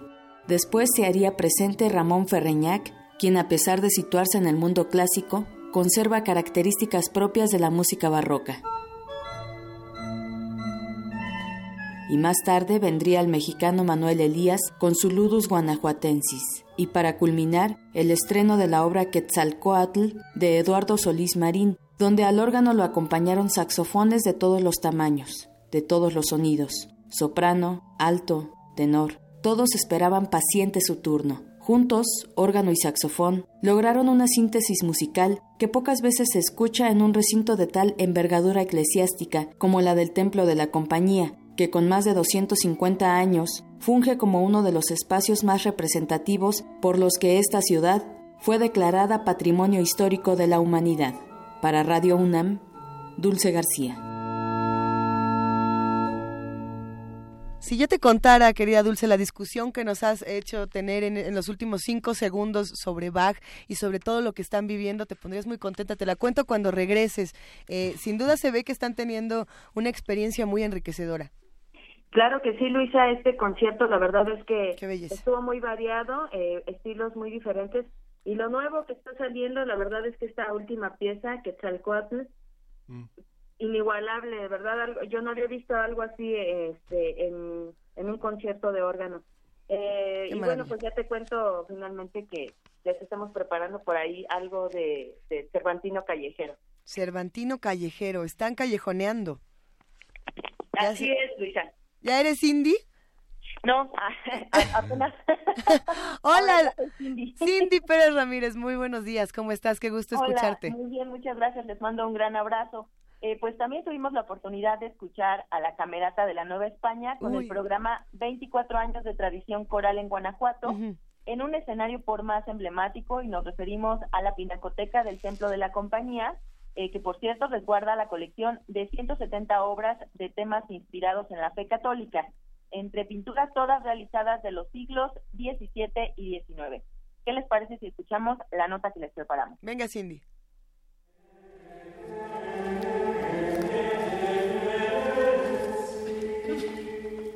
En el Renacimiento, el instrumento musical por excelencia era la voz. Bajo este precepto, fue creado el programa de la Camerata de la Nueva España, 24 años de tradición coral en Guanajuato, cuyas obras muestran el éxtasis del trabajo vocal. El ensamble nació en 1993 a iniciativa de la maestra Lourdes Rábago y a lo largo de más de dos décadas ha trabajado en el montaje y difusión de repertorios de polifonía vocal, en especial aquellos del periodo colonial en Latinoamérica. En este Festival Internacional Cervantino 2017 se pudieron apreciar piezas como el Libro Rojo de Montserrat, manuscrito del monasterio de ese nombre, cerca de Barcelona, España, que contiene una decena de obras medievales.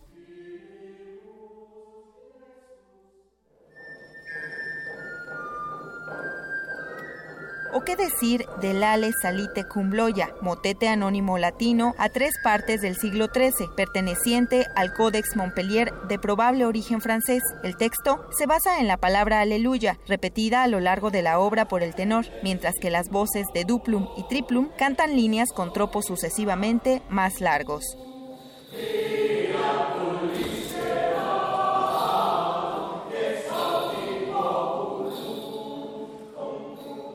Un viaje entre voces que arman un lenguaje sonoro del pasado. Para Radio UNAM, Cindy Pérez Ramírez.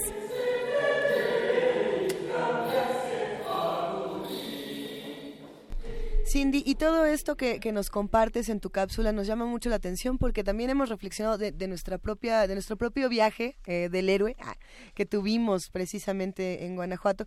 Veíamos una, una, pues una ciudad con muchos contrastes. Por un lado muy conservadora en muchos aspectos, eh, pues como lo habíamos comentado, ¿no? con manifestaciones afuera de las iglesias bastante radicales, y por otro lado con una, con una cultura muy vasta y llena de, de personas que van transitando y que van viajando por todos estos caminos. ¿Esto lo han visto reflejado en sus, en sus exploraciones? Eh, sí, sí, Luisa, nos hemos dado cuenta también, como dices, de este contraste, pero no, eh, creo yo que no un contraste que confronte, más bien, eh, sino que eh, van de la misma mano. Eh, podríamos ver que Guanajuato es estas, es estas dos partes, ¿no? Uh -huh. la parte también un poco de esta reflexión, de valoración del repertorio que pues, se hacía en las capillas, en los conventos, en los monasterios, eh, pero bueno, también esa, eh, esa reflexión y esa revolución de la que también tiene sí. este eje temático, ¿no? De la protesta un poco eh, con Alcler Ensemble o en, en el caso sí. también del Sistema Solar, ¿no? Estos, estos dos grupos que pues bueno contrastan obviamente con la Camerata o, o, o con algunos otros grupos, Por supuesto. pero yo creo que vienen a complementarse, ¿no? Y, y, es algo que se ha escuchado mucho en estas cápsulas que nos comparten, en estos ecos del Cervantino que nos encantan. Querida Cindy, querida Dulce, ¿a dónde se van a ir el día de hoy? Cuéntenos qué van a hacer porque queremos estar con ustedes. Luisa, antes de, de contarte esto, ¿qué te parece si pues eh, los dejamos con una postal sonora para comenzar el fin de semana con, con Sonidito Rico? Eh, es, escuchamos, escucharemos a Son Cubano del espectáculo Martí, Versos de Cuba, Canciones de Libertad, este concierto dramatizado que mostró el día de ayer la dimensión poética, humana, política y social del apóstol de la independencia cubana. Venga, escuchemos y volvemos. Ah, no, a ver, espérenme un segundito porque nosotras aquí nos despedimos, ¿verdad, Cindy y Dulce? Así es. Ay, no. Decir, sí, yo, yo ya me quería quedar. No, bueno, pues yo me quería quedar tres días más con ustedes. Al rato me voy para Guanajuato, ahí las alcanzo. Nos alcanzas. Les mandamos desde aquí, desde Primer Movimiento y Radio Nam, un gran abrazo y gracias por compartirnos este sonido sabroso, como le llaman. Así es. Les Hasta mandamos luego. un fuerte abrazo. Hasta abrazotes, bye. sencillo, de donde crece la palma. Yo soy un hombre sincero,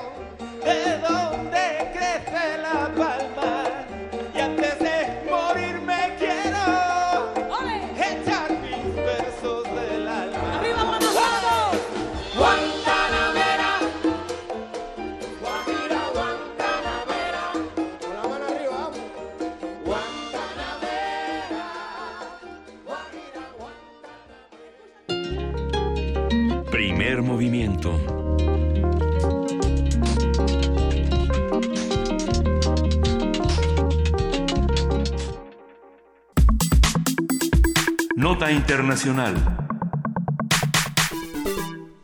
En Somalia, más de 300 personas murieron el sábado en un doble atentado en la capital de Mogadiscio.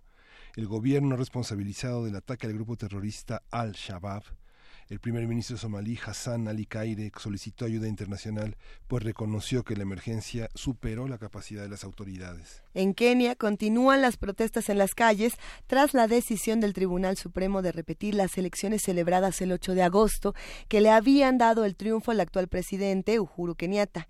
El líder opositor Raila Olinga anunció que no participará en los nuevos comicios por considerar que se repetirían los mismos errores al no haberse reformado la comisión electoral. El presidente de esta comisión, por su parte, Wafula Chibutaki, en Liberia, la Comisión Electoral Nacional informó el domingo que el exfutbolista George Bea fue el candidato más votado en la primera vuelta de las elecciones al obtener 39% de los votos. El exjugador del Paris Saint-Germain y del Milán, entre otros, deberá competir en la segunda vuelta del 7 de noviembre ante Joseph Boakai, el actual vicepresidente del país, que logró el 29% de los sufragios, 29.1%. Y estos son algunos de los muchos temas que se están discutiendo en África y nosotros tenemos que poner el ojo hasta allá y tenemos que entenderlo porque mucho de esto se refleja en nuestro país. Para ello se encuentra con nosotros la doctora Paulina Berumen, internacionalista, especialista en temas políticos y de política pública sobre África. Doctora Paulina Berumen, muy buenos días. Muy buenos días a todas y a todos. Como siempre, un gusto que podamos platicar y más cuando eh, tantas noticias empiezan a remolinarse en un momento tan particular como este. ¿Qué está sucediendo en África? Eh, ¿O qué no eh, está sucediendo? no, creo que suceden muchas cosas, como siempre. Eh, el continente africano con una capacidad de 54 países eh, en, en, en, su haber, pues necesariamente todos los días suceden cosas eh, de diferente índole. Eh, como ustedes ya han mencionado, yo creo que primero yo, yo me tendría que referir sobre todo al, a los ataques en Mogadishu, Ah, desde luego yo este haciendo un poco memoria también de lo que acabamos de pasar en México con un con un temblor que es un desastre natural desde luego con con este con debilidades humanas pues creo que también aquí eh, yo quisiera solidarizarme este lo más que se puede de con esta eh, con esta noticia muy muy importante y que Gracias, bueno ha, ha, tenido un eco eh, en su momento tuvo un eco importante, pero bueno, no ha tenido un seguimiento como si eh, como otros ataques terroristas en países europeos cuando han tenido lugar. Pero bueno, eh, Mogadishu, Somalia, está sufriendo un, un momento muy, muy complicado, con, eh, con 300 muertos por lo menos, 350 heridos, y bueno, de, de plano, pues un, eh, un ataque muy, muy importante a su, principal, a, su, a, su, a su capital, y eso necesariamente nos pone en una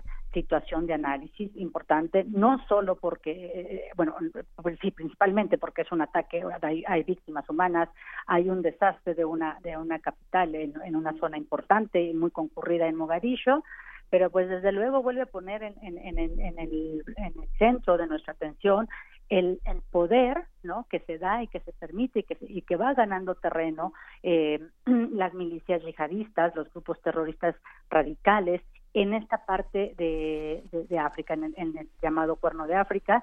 Y bueno, creo que eso es parte de nuestra responsabilidad, hacerlo notar claro. eh, y, y, poner en este, esta atención, como ustedes mencionaban, hasta allá, pero también muy cerca, ¿no? Este, la, el, el, el, avance terrorista tiene una repercusión no solamente en, en, los lugares donde se llevan a cabo, pero necesariamente es una llamada de atención internacional. Una, una pregunta, doctora Paulina Berumen, justamente hablando de la visibilización de este tipo de noticias y en el caso particular de Mogadishu, eh, a ver, son 302 muertos, 429 uh -huh. heridos y una cobertura internacional de lo más pobre. Eh, ¿A qué se debe? ¿A, ¿A que otras noticias resultan más importantes o a que se ha normalizado por entero la violencia en África?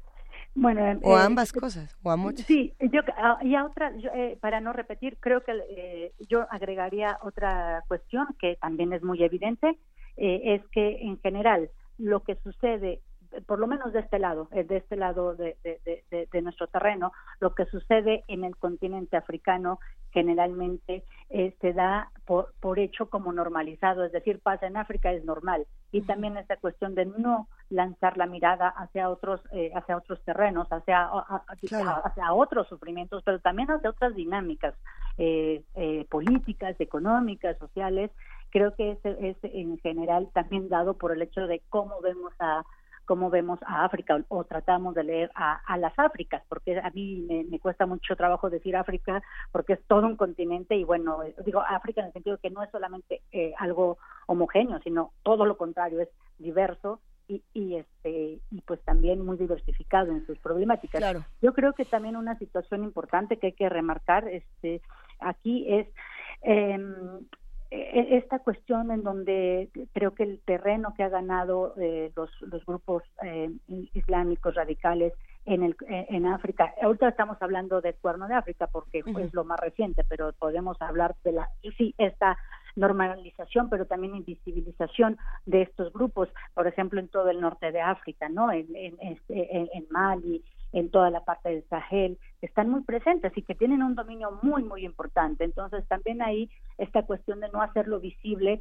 también les da permiso de este tipo de acciones eh, que pareciera que decir, bueno, suceden, es una llamada de atención, pero en general son llamadas de atención particularmente también para los gobiernos, eh, en este caso nacionales y locales, ¿no? Aquí, aquí Al-Shabaab, que todavía este, está por por esta eh, bueno por ¿cómo se dice? Eh, por em, formalizar que fue el responsable del ataque, pero bueno, eh, quienes algunos dicen que fue al-Shabaab, pues es una llamada de atención al gobierno nacional de, Somalia, ¿no? Al, al, presidente Mohamed Abdullah Farmajo, quien, bueno, también al tomar posesión el, en, ahora en febrero de 2017, pues lanzó una declaración de, bueno, acabar en dos años con Al-Shabaab. Y bueno, y seguramente todo eso nos lleva a una situación muy compleja de llamadas de atención nacional, local y, e internacional, porque a todo mundo le interesa eh, también saber qué pasa en el Cuerno de África, porque es un eh, para empezar es un pasaje muy importante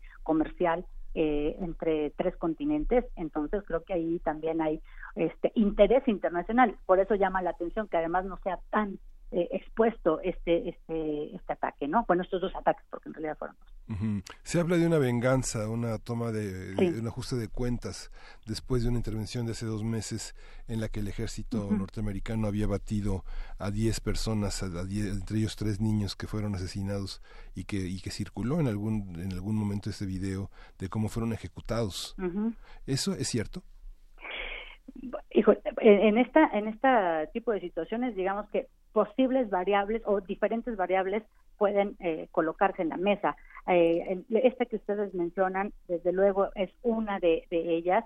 Eh, me parece que podría estar entre las entre las posibles razones que no explicación, bueno, la explicación que no justificación pero también estaría, eh, lo como lo mencioné, la, y me parece que también es muy fuerte, la, la, como esta declaración abierta del de, presidente Farmajo, eh, al decir, bueno, pues yo le declaro, eh, o es, mi compromiso principal ahora es acabar con Al-Shabaab, porque justamente Al-Shabaab tiene un control muy importante, en eh, control total, ¿eh? De, los de diferentes territorios en, en Somalia, eh, además de, tomar, considerando que tiene dos regiones, una declarada independiente, es decir, esta no por Al-Shabaab, y otra semi-autónoma. Entonces, el, Somalia está dividida en diferentes regiones y esto la vuelve, eh, digamos, vulnerable porque justamente no hay poder, no hay control total sobre este sobre el territorio y eso desde luego pues es una ganancia tremenda para al Shabab. Y otro elemento relacionado con este con Somalia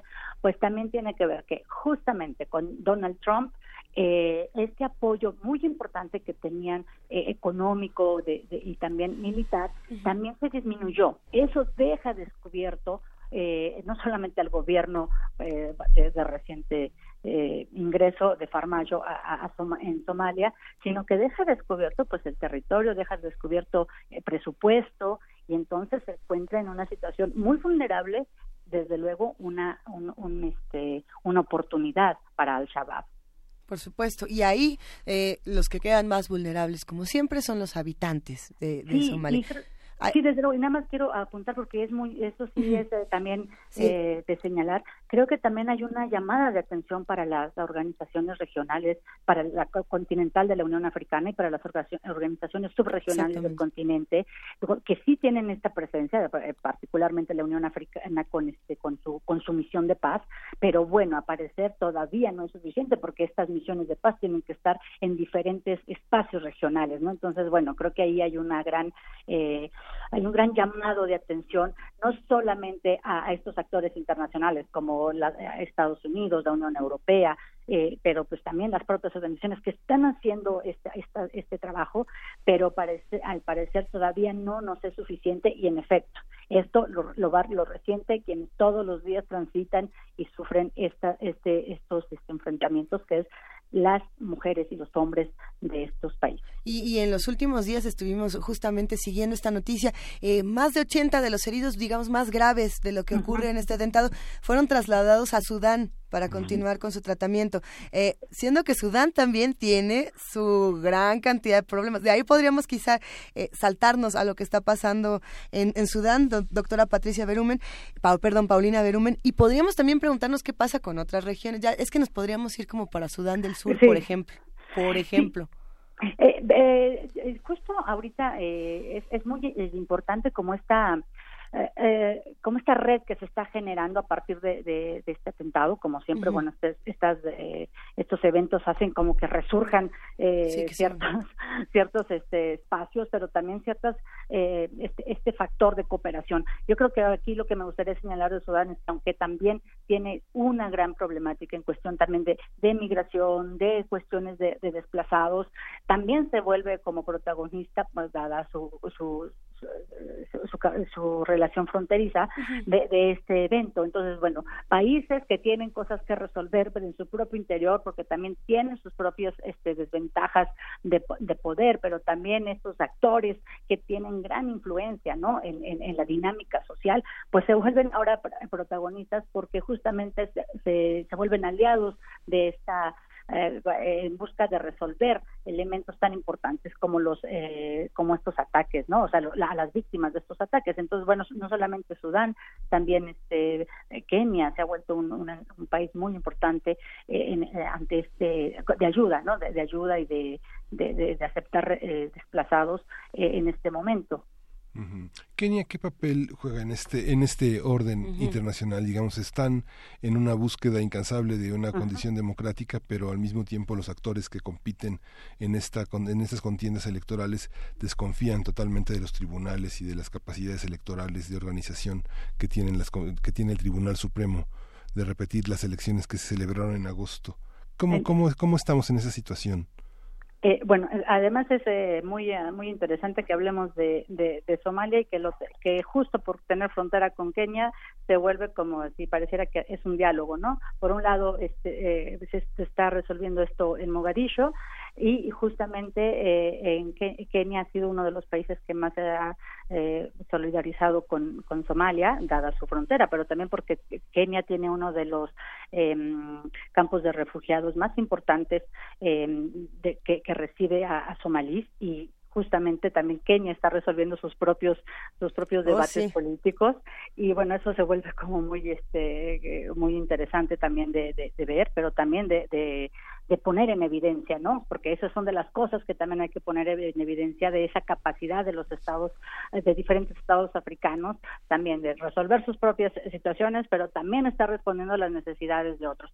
En el caso de, político, en, en, Kenia, pues desde luego el, el 8 de agosto hubo elecciones y bueno va, este, este, puso a dos candidatos a, viejos este conocidos en, en, este país eh, Uhuru Kenyatta y Raila Odinga. Uhuru Kenyatta que bueno tiene esta carga histórica porque es hijo nada más y nada menos que de Jomo Kenyatta, eh, eh, justo el, primer presidente después de la independencia en Kenia que bueno gobernó durante los 60 y 70 y Raila Odinga que también pues es hijo de un ministro muy que en su momento trabajó con Jomo Kenyatta, curiosamente.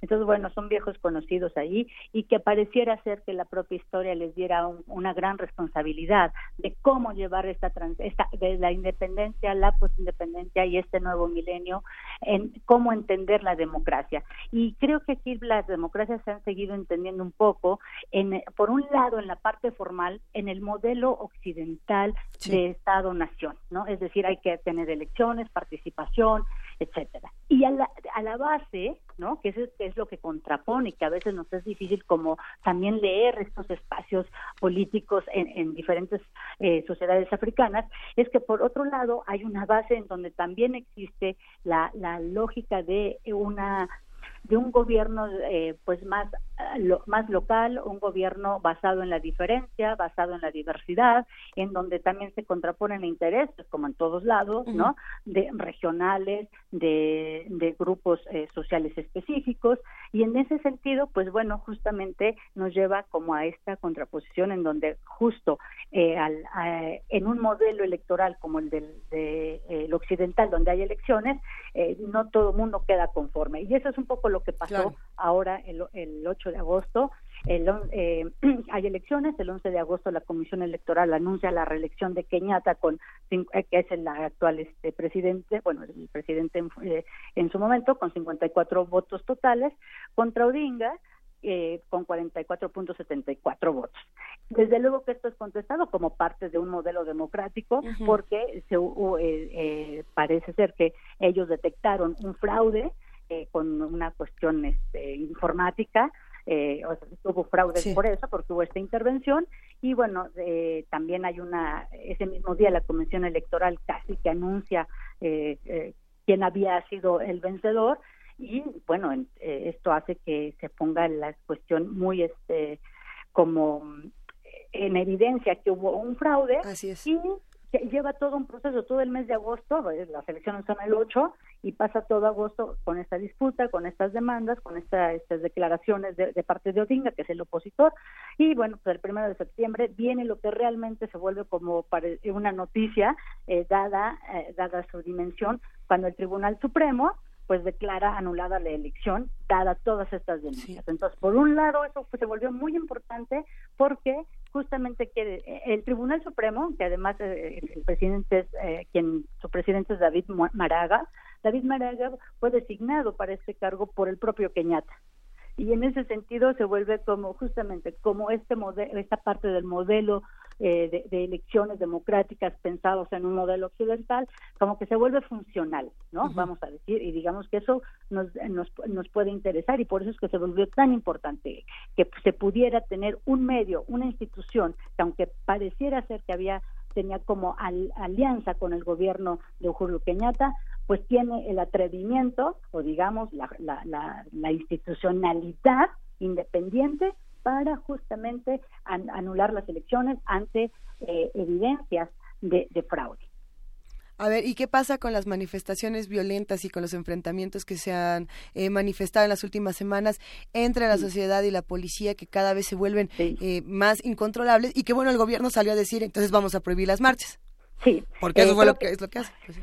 Justamente, y entonces ahí viene la contradicción justamente de algo que se volvió tan positivo como era que una que el Tribunal Supremo hiciera valer su institucionalidad, su, digamos, hasta cierta independencia que, que se le atribuye, cuan- eh, y justo hay una eh, hay un precedente eh, recordamos cuando hablamos de toda la movilización social a través de las redes sociales alguna vez hablamos de ello que, que cuando sucedió en 2007 2008 que también hubo una gran este violencia postelectoral en enfrentamientos entre la sociedad, sociedad civil y la policía.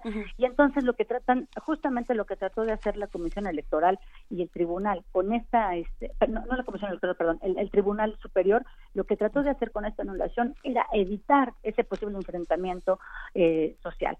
No ha sido suficiente creo que toda- eh, justamente el tribunal tiene todavía esta eh, como digamos esta carga no este de, de saber qué va a suceder con la reacción eh, social. Y lo que ha sucedido es que aun cuando se ha evitado hasta ahora porque todavía falta eh, que venga la- el siguiente eh, momento electoral ha evitado una gran- un gran enfrentamiento. Pero sí ha habido enfrentamiento. De hecho se habla en diferentes medios eh, por un lado de, de 35 mu- ya 35 muertos entre la mayoría civiles y parece ser que al- algunos este, miembros de la policía. Y bueno el ministro del Interior ante esto prohíbe las manifestaciones cosa que le beneficia desde luego por un lado al, al a, a Kenyatta porque justamente él queda mejor posicionado en, en- para las elecciones del, del 26 de octubre. Pero por otro lado también nos habla justamente de entonces esta contradicción hacia la- esta libertad de expresión eh, hay también eh, Raila Odinga, eh, el opositor, pues él, él justamente ha llamado a manifestar a manifestaciones constantes toda la semana. Es más, su, su, su estrategia para el 26 de octubre, que sería el día de las elecciones, que creo que difícilmente puedan tener lugar, este, ya, este día en específico, pues él ha llamado a manifestarse en todos los lugares eh, de- de- de de- del país eh, que donde tengas eh, partidarios, pues justo el 26 de octubre. Entonces, desde luego es una llamada a eh, a, a decir, bueno, hay esta posibilidad de expresión, están prohibidas las manifestaciones, pero al mismo tiempo yo hago esta eh, este llamado. Entonces, si es parte de la de, de la democracia el manifestarse, es parte de la democracia el también eh, tener como estos elementos, o sea, estos elementos de eh, herramientas sociales, pero eh, también hay que te- tener en cuenta que quien tiene, digamos, una parte muy ganada es el propio gobierno de Uhuru Kenyatta al estar al estar en, al ser el presidente saliente o reelecto en, todo caso, ¿no? en los próximos días. Bueno, y ya que estamos hablando de elecciones y ya que podemos estar saltando entre las muchas Áfricas y entre los otros países que tenemos en el mundo, vamos a, decir que hay algunas elecciones donde ganan eh, jóvenes de 31 años, como en Austria, hay otras donde ganan empresarios, como en Estados Unidos, otras donde ganan comediantes, como en eh, Guatemala o, México, pero esa es otra historia. Y, hay, y hay países eh, como Liberia, donde de pronto vemos a exfutbolistas. ¿Qué pasa? ¿Qué está pasando en Liberia con estas elecciones donde en la primera ronda ya vimos que la cosa se puso muy interesante? En efecto, yo creo que tanto como Kenia como en Côte d'Ivoire, que también se está librando una batalla tremenda en cuanto a elecciones, representantes y demás, en Liberia, eh, pues tenemos un ejemplo muy particular, eh, no particular porque no sucede en otros lados del mundo, como bien lo, acabas de señalar, más bien es porque en Liberia es un país que tiene, eh, que, eso nos llevaría a entender mejor como, o, tener en perspectiva qué implicaría que un futbolista pudiera ser el, ganador de estas elecciones o llegar presidente, ¿no? Liberia es un país que, como sabemos, viene casi recientemente de salir de dos guerras civiles muy importantes, de, con víctimas, con grandes, eh, con un, con un este, eh, sí, con, con, un daño muy importante en todo el país a nivel social, a, nivel económico, político, y donde además, bueno, eh, cuenta con en su haber con una presidenta mujer, ¿no? Eh, que, además tiene dos periodos eh, en este en el poder y es ganadora del Premio Nobel de la Paz pero que enfrentó un gobierno, pues, eh, que perdón, un, país muy devastado, no solamente por la guerra civil, pero que además en el 2014 enfrenta una epidemia de ébola que va a devastar a la población, al sistema de salud, al sistema económico, al sistema social. Entonces, bueno, tiene como un contraste muy importante. Esa es, esa es la Liberia, no, no, no, no retrocedo más en, en, la historia de Liberia, pero esa es la Liberia que ahorita quien está contendiendo en el poder, sea un exfutbolista o sea el vicepresidente, que es el, el, contrincante, ¿no? El, vicepresidente del actual gobierno, eh, es justamente esa Liberia que tiene que, que tiene que enfrentar o que debe estar dispuesto a enfrentar. Entonces, eh, el exfutbolista, desde luego, eh, George Weah, eh, en, efecto, conocido y reconocido no solamente en África, sino en los espacios europeos del, fútbol, sobre todo, eh, pues debe de tener en cuenta eso. Y es un hombre que es muy criticado porque justamente, eh, aun cuando él ya contendió, eh, es más, contra la propia Ellen Johnson Sirleaf, él contendió para la presidencia es, en, en 2005 y en un principio también iba ganando, le iba ganando a Sirleaf y bueno, al final en la segunda, en el segundo momento, en la segunda vuelta, bueno, Sirleaf se lleva ampliamente la, las votaciones y entonces digamos que es un viejo conocido de esta, de esta índole, pero también es muy criticado porque él no tiene gran, gran práctica política, no hay realmente un, un proyecto específico, ¿no? Que, que diga este es el hombre que puede eh, ayudar a seguir sacando a Liberia de ese gran eh, asunto de dos guerras civiles, de esta gran epidemia de ébola, de grandes deudas con todas las mujeres que fueron violadas, que hay una comisión de la reconciliación que tiene que seguir en pie porque todavía hay mucho dolor, mucho daño, muchas cosas que todavía resolver en, por, por, estas guerras civiles eh, recientes casi, o sea, en el, en el tiempo son recientes, ¿no? Entonces, yo no sé eh, hasta dónde realmente eh, George Weah tiene todo este este proyecto eh, bien bien este claro que debe de seguir con ello no el vicepresidente el vicepresidente que bueno también está en esta contienda de manera muy importante ahora para noviembre en la segunda vuelta eh, pues bueno es un hombre que ha estado en, cargos tanto públicos como privados digamos conoce del hacer político pero habría que ver qué tan comprometido está con las necesidades inmediatas muy muy inmediatas de la, de la sociedad eh, liberiana, ¿no? De hombres y mujeres que no encuentran una manera de eh, tener un sustento eh, de salud, de, trabajo, que eso es lo que piden todos los días. Entonces creo que la gran debilidad del exfutbolista, con todo y el balón de oro que, que tiene en su haber, pues está en cuál es realmente ese proyecto. Es de lo, más criticado que tiene por ahora el exfutbolista, aunque tiene ya alguna experiencia en esto de las contiendas presidenciales, además de ser senador, ¿no? Por su región de Montserrat. A, veces desde nuestro país nos sentimos muy alejados a, a, este tipo de este tipo de discusiones sentimos que no nos resultan pertinentes y sin embargo para hablar de procesos electorales y de mm. y de ajustes democráticos e, e, es mm. más que perfecto y es, muy interesante ver eh, el espejo de estos dos países y de estos dos continentes qué hacemos eh, qué aprende México de las muchas Áfricas y, híjole, habría tanto que decir. Yo creo que entre otras cosas, las primeras cuestiones que hay que, que hay que mm, observar y que hay que poner el ojo, primero es que hay diferentes realidades y que siempre que leamos un este un espacio político, una elección como estas, creo que sí hay que poner muy en contexto. Lo que debemos de aprender es que hay que poner en contexto el, a esas sociedades, ¿no? No hay que no hay que dar por hecho nada. Primero, dos, hay que hay que creer y hay que ver la diversidad en la que cada una de esas sociedades se mueve, porque eso es lo que nos hace muy complicado a veces entender a África, a las Áfricas en este caso, ¿no? La, eh, entendemos como algo muy homogéneo y, al, y en general, es decir, eh, eh, homogéneo en el sentido de que ah, siempre tienen problemas políticos, siempre tienen problemas, pero no vemos de dónde vienen, quiénes son los actores que están jugando, ¿no? En, en, en esta, en las diferentes, en los diferentes escenarios, y yo creo que eso es algo muy importante que debemos aprender para México también. También a México a veces decimos, es que eh, en México, y aquí también hay que hablar de los Méxicos, ¿no? De las diferentes poblaciones indígenas, de las, de los diferentes eh, grupos sociales marginados, de, las mujeres que sufren, si, si bien hay una elevación de estos feminicidios, ¿por qué pasan en Puebla? ¿Por qué, eh, o sea, por qué han aumentado en Puebla? ¿Por qué no, no ha bajado en el Estado de México? Es decir, porque que, tendemos esta cuestión de racionalizar, pero por homogeneizar y creo que esas son de las eh, enseñanzas que debemos de tomar de, de, las diferentes Áfricas. Hay diferentes realidades que explican diferentes eh, acciones y reacciones. Sí, justamente son parte del, de procesos que, que, hemos ya pasado, que aparentemente ya maduramos, que y que y que estos eh, son un poco laboratorios para nosotros. Sí. Momentos de nuestro propio pasado y momentos de, de ciertos procesos, ¿no?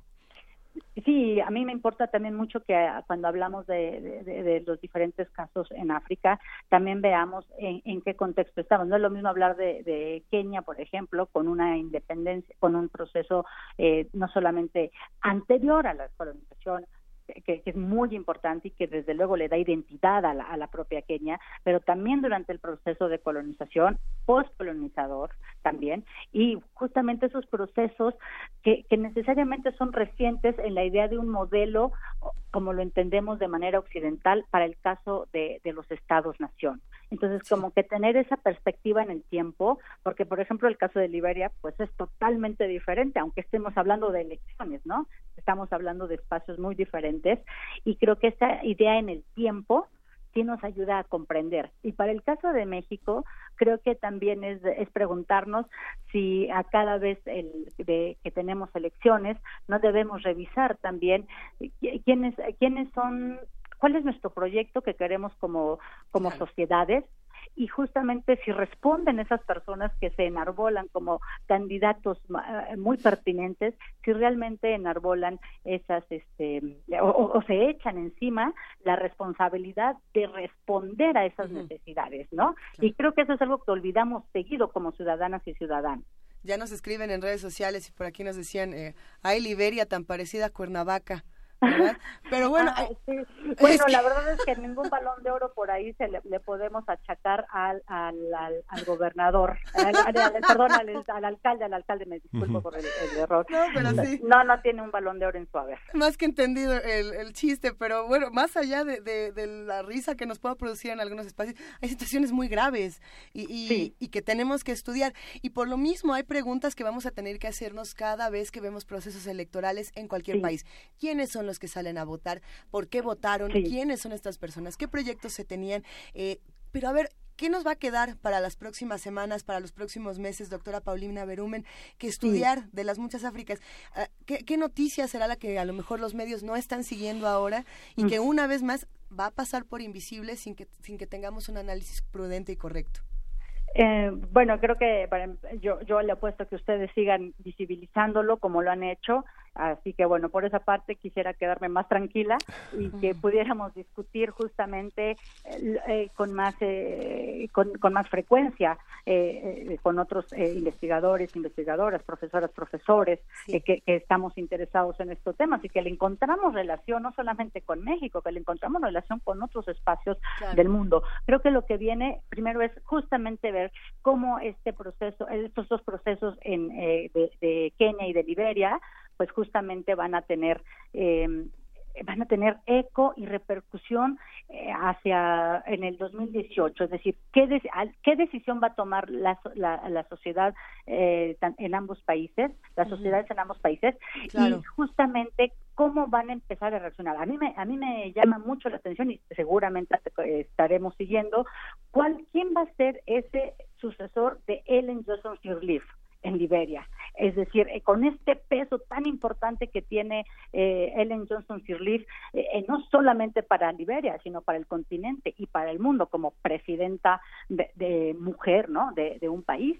¿Quién, ¿Quién va a tomar esa responsabilidad? Y si va a tener una línea de seguimiento y de mejora ¿no? del propio proyecto de, de, de, gobierno de Liberia. Creo que eso es lo que hay que hay que seguir tanto para Liberia como para ¿no? Claro. Y por otro lado, yo creo que hay que visibilizar cada vez más, porque está ahí, está ahí todo el tiempo actuando, todo el tiempo generando eh, mucho conflicto y también como mucha, este, eh, como zozobra sí. en cuanto a, a, los gobiernos locales de todos los del de, los poderes de los nuevos actores como son eh, los eh, grupos radicales eh, en diferentes partes de África. Y y hay que seguir muy de cerca como, a mí me parece que todo hay que seguirlo de cerca pero bueno eh, por ahora continuar con estas elecciones que también hay mucha disputa a nivel de gobiernos locales y de gobierno nacional y por otro lado pues también muy muy presente Sudáfrica, ¿no? Creo que el presidente uh -huh. sigue estando en el ojo de, eh, de, no solamente de Sudáfrica y de los diferentes partidos y de las diferentes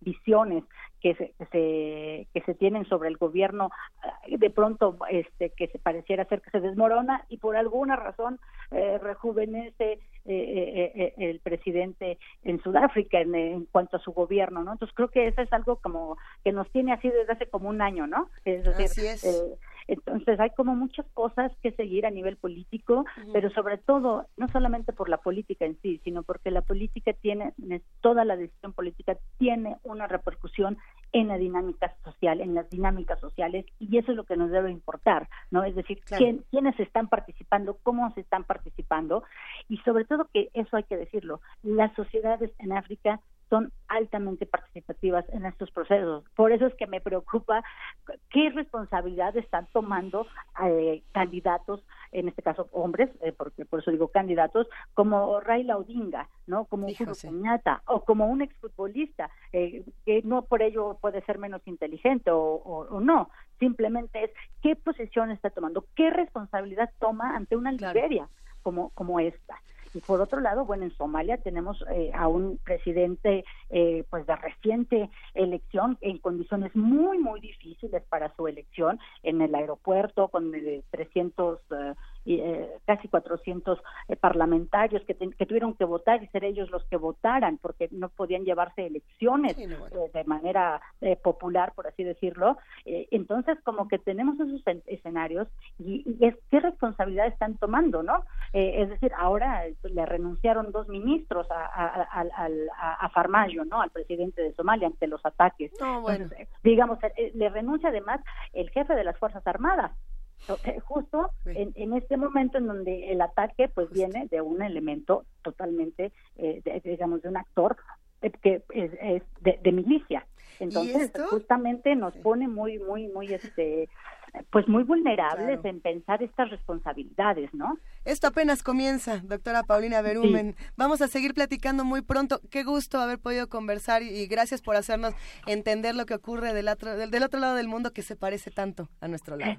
es del otro lado del mundo, pero que yo creo que hay una hay unos hilos que nos permiten eh, ir y venir, ¿no? Hay unas grandes cuerdas, sin duda. Ah, exacto, que podemos ir y venir y no hay que soltarnos. Creo sí. que ese, es un gran trabajo que está haciendo están haciendo ustedes en Primer Movimiento y en Radio UNAM y creo que nos sumamos a él. Gracias, doctora Paulina Berumenba. Un abrazo inmenso.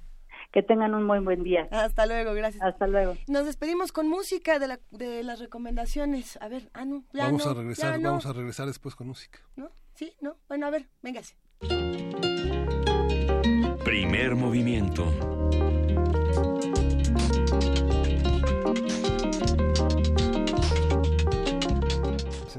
A ver, pues no nos vamos con música porque tenemos otra llamada y nos da muchísimo gusto poder hablar del espectáculo de danza y a dónde irán los muertos. Ya se encuentra en la línea Guillermo González Aranda. ¿Cómo estás, Guillermo? Pues muy bien, muy muy contento y pues muy ocupado en todas las presentaciones que estamos llevando a cabo con la obra y a dónde irán los muertos. A ver, Ya nos- cuéntanos más, por favor.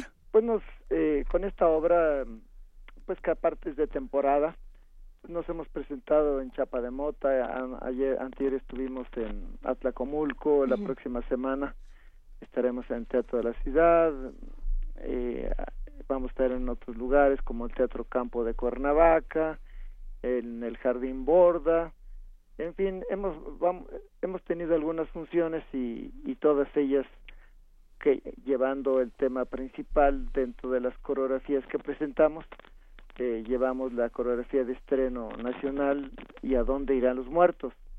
Esta obra es una reflexión que nos hacemos todos todo ser humano sobre el origen de la vida el origen del universo el destino después de la muerte a dónde van los muertos.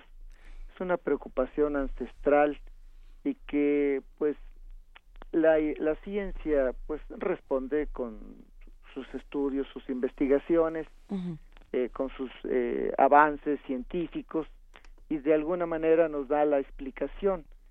Sin embargo, como todo el conocimiento se va transformando, son conocimientos relativos que van ahondando mucho sobre el tema. Pero pero hay otras explicaciones que al tener unas respuestas parciales a través de la ciencia, pues la filosofía, la religión, pues busca otras respuestas para satisfacer su sensibilidad, sus temores, sus miedos. Por eso es que durante todo el tiempo eh, la religión ha tratado de, explicar todo esto y nosotros en esta coreografía lo que hacemos es hacer una recopilación de música, de baile, de, de, todo lo relacionado con, con, con la danza de este- y sobre este tema, para poder ilustrar a través de la danza el concepto de la muerte a través de la época prehispánica primero, luego a través de la colonia y luego como esas esa, ese mestizaje, eso viene llegando hasta nuestros días a través de una transformación ya urbana. Esta, este trabajo de ¿Y a dónde irán los muertos? fue un trabajo que se inició hace como tres años o cuatro, había que ponerse a investigar y empezar a, hacer el acopio de los materiales que no hay muchos, están muy dispersos y, y había que darle forma a la coreografía y finalmente fuimos encontrando algunos materiales, otros tuvieron que diseñarse y hacerse con mucho cuidado buscando la esencia de, de la música, eh, los movimientos tradicionales, de tal manera que pudiéramos ilustrar, por ejemplo, la época prehispánica. Se hicieron los materiales, se dio forma y se fue haciendo la primera parte porque la obra y a dónde irán los muertos abarca desde la época prehispánica y hasta nuestros días. Entonces es un recorrido histórico que es muy complicado y que requería una investigación amplia. Y sin embargo fuimos encontrando muchos materiales, pero insisto, muy dispersos y le fuimos dando forma en la investigación documental, histórica, antropológica, pues sin duda nos fue dando el camino para poder ir conformando un guion, un guion coreográfico que fuera eh, explicando a través de la danza o llevándonos un espectáculo a través de la danza, de tal manera que sea un, una, una, un evento que sea, que distraiga a la gente, que, que la recree, pero que además le vaya pasando los, los diversos este, etapas históricas que nuestro país ha vivido con respecto, respecto al concepto de la muerte. Es un espectáculo dinámico, agradable y así como dicen en la charrería, debe ser bonito y si es corto mejor. En- Entonces, es un espectáculo que no es hora y media de, de puros muertos que a veces pudiera ser muy pesado para el espectador. No necesariamente, pero sí, entendemos. Sí, y, y, y no, no debe ser así, pero pues es mejor si es corto, bonito y bien hecho. y esas visiones de la muerte son las que nos permiten construir un, un duelo en función de nuestras creencias, ¿no? Y Sí, sobre todo en estos momentos. ¿no? Sin duda, y aparte pues la sensibilidad del ser humano es así como ¿y qué pasará? Y, y siempre se hace las preguntas, las reflexionan sobre todos estos temas que no tienen una explicación a veces muy lógica, pero que el pueblo da su explicación. Entonces esta esta coreografía es muy dinámica, este mete al público, el, la respuesta del público es asom- de asombro porque son muchos materiales inéditos y de ahí la importancia de esta obra. Claro. Esta obra la, la vamos a presentar este próximo miércoles di- 25 de, no- de octubre Bien. a las 20:30 horas en el Teatro de la Ciudad de Esperanza Iris y los boletos ya están a la taquilla, ya está en venta Ajá. y estamos haciendo la promoción de esta función. Yo creo que esta presentación de este esta, esta coreografía de Adón Mira de los Muertos sin duda ya va a ser una obra clásica que se va a estar presentando todos Claro. los todos los años en el mes de octubre y hasta que llegue el Día de Muertos y a lo mejor tantito pasado de esa fecha. Pero yo creo que es una coreografía que es producto de, to- de una investigación muy seria, de una aportación este, coreográfica importante. No hay un trabajo parecido. Eh, pudiera haber trabajos muy buenos sobre algunas partecitas nada más de musicales y con calaveras, pero esta es toda una investigación eh, desde la época antigua hasta Claro. la fecha y que requirió de verdad ponerse a estudiar mucho y poner a, a, a prueba el talento coreográfico que pues a algunos hemos tenido que, que dedicarnos a ello. Se ve verdaderamente increíble, querido Guillermo González Aranda. Ya compartimos la información en redes sociales, los boletos ya están a la venta y nos vamos a ver muy pronto, el miércoles 25. Pues allá eh, están, los, los esperamos, tendremos posibilidad de, de, de- de pasarlos a la sala, pues todos son periodistas, tienen acceso a todos los eventos. Nos gustaría Ah, ¿a que- poco? Claro. Que nos digan, que nos lleven. Muchas gracias. Este, Pues allá estamos, pues ustedes- allá nos vemos. Allá nos vemos, Allá nos Guillermo. vemos. Gracias, Hasta pronto, Guillermo. gracias. Hasta luego, muchas gracias por la entrevista. ¿A dónde irán los muertos? Lo vamos a descubrir la próxima semana y mientras tanto vamos a una pausa aquí en Primer Movimiento. Primer movimiento. Hacemos comunidad.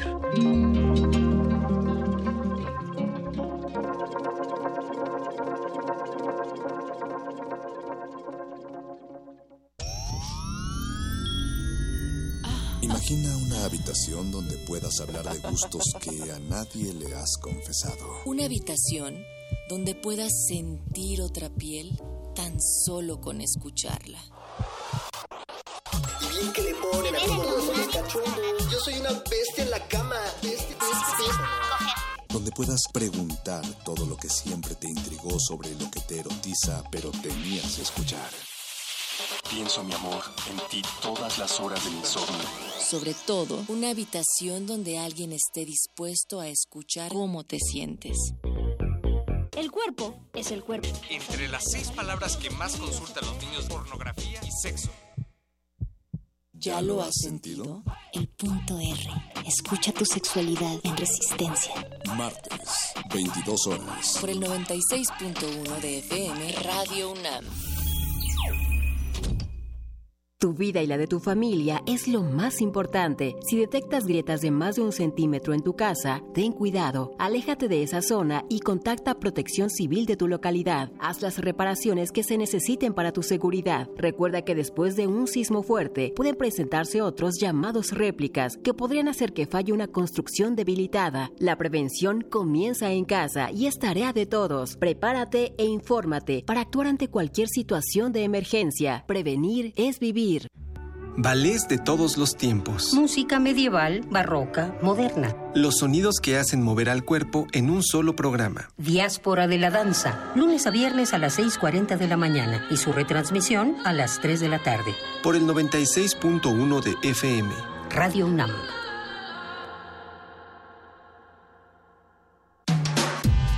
Primer movimiento.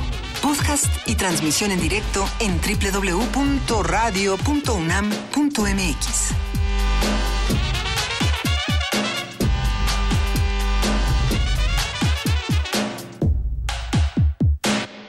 Son las 9 de la mañana con cuatro minutos de este viernes 20 de octubre y esta es la tercera hora de primer movimiento con Miguel Ángel Quemain. Buenos días de nuevo, querido Miguel Hola, Ángel. Luisa. Buenos Y días. Luisa Iglesias, en este momento hay que decirlo, nuestra jefa de información, Juana Inés de esa, no está, como ya les había contado e- ella misma de su, de su boquita, se fue a una misión ultra secreta y va a volver muy pronto. La extrañamos y la queremos mucho. El martes ya estará aquí. Le mandamos un gran abrazo de aquí al martes, que le dure así un abrazo de esos que no le gustan, así fuerte, fuerte, que diga ya, suéltame". Bueno, así, así se lo vamos a dar cuando regrese también. Eh, tenemos mucho que seguir discutiendo. Recuerden que la música la eligen ustedes el día de hoy. Por aquí les, les estábamos debiendo una canción desde hace rato. ¿Quién nos la pidió? Porque si no me equivoco, nos la está regalando Discos Corazón. Sí, eh, es Reconciliación de Juan de Marcos y esta, y esta pieza forma parte del disco Afro-Cuban All Stars que editaron este, Eduardo Llerenas y Mary Farquharson. Pues así arrancamos esta segunda hora. Venga.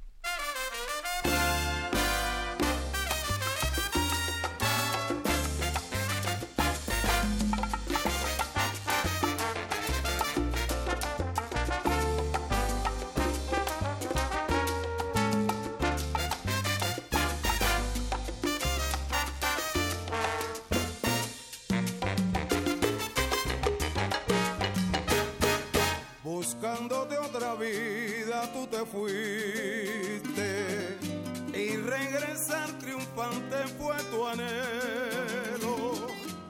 Pero la incomprensión tendió su velo y no entendimos bien lo que tú hiciste. ¡Ay! Se fue llenando el corazón de frío fueron creciendo las dudas e intrigas.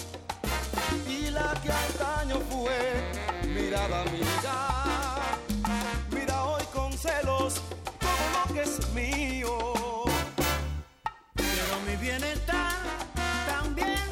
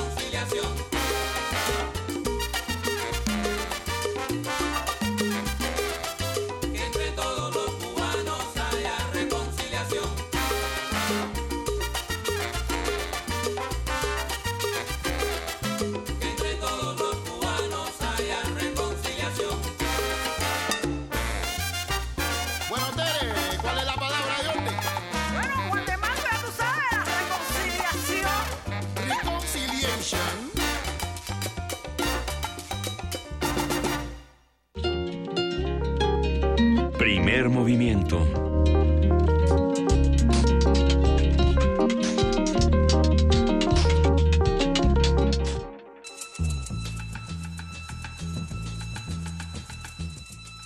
Es hora de poesía necesaria.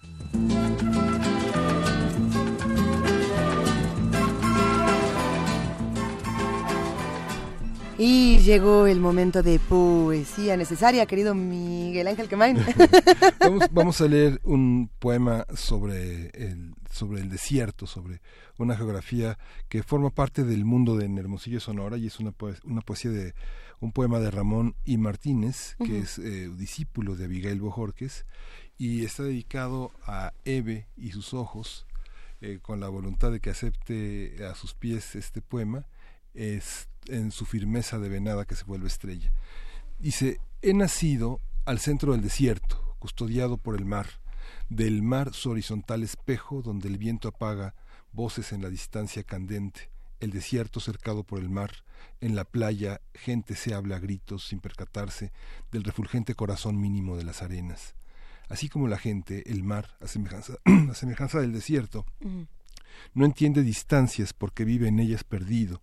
En medio de este desierto alguna vez su piel moruna, cálida, entendió de adioses. Habiendo prometido paraíso, y en esta aridez marina morena me tendí en la dulce esbeltez de su evasiva estatura. En ella fui torturado, muerto y sepultado. En ella la canción fue para siempre.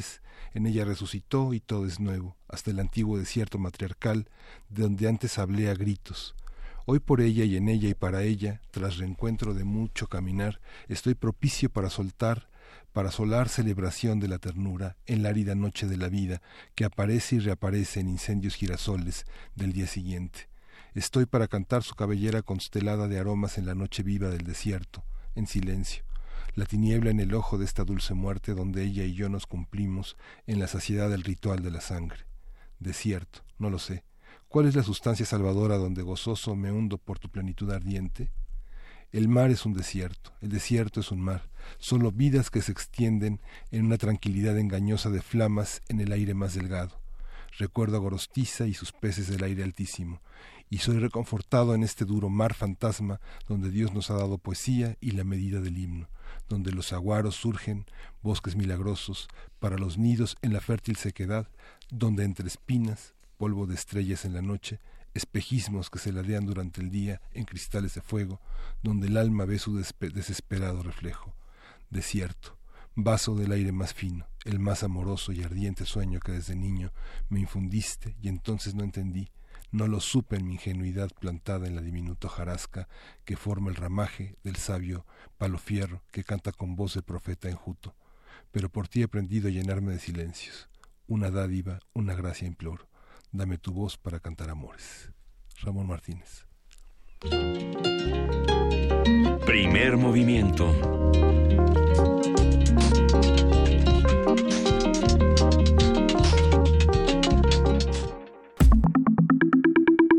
La mesa del día.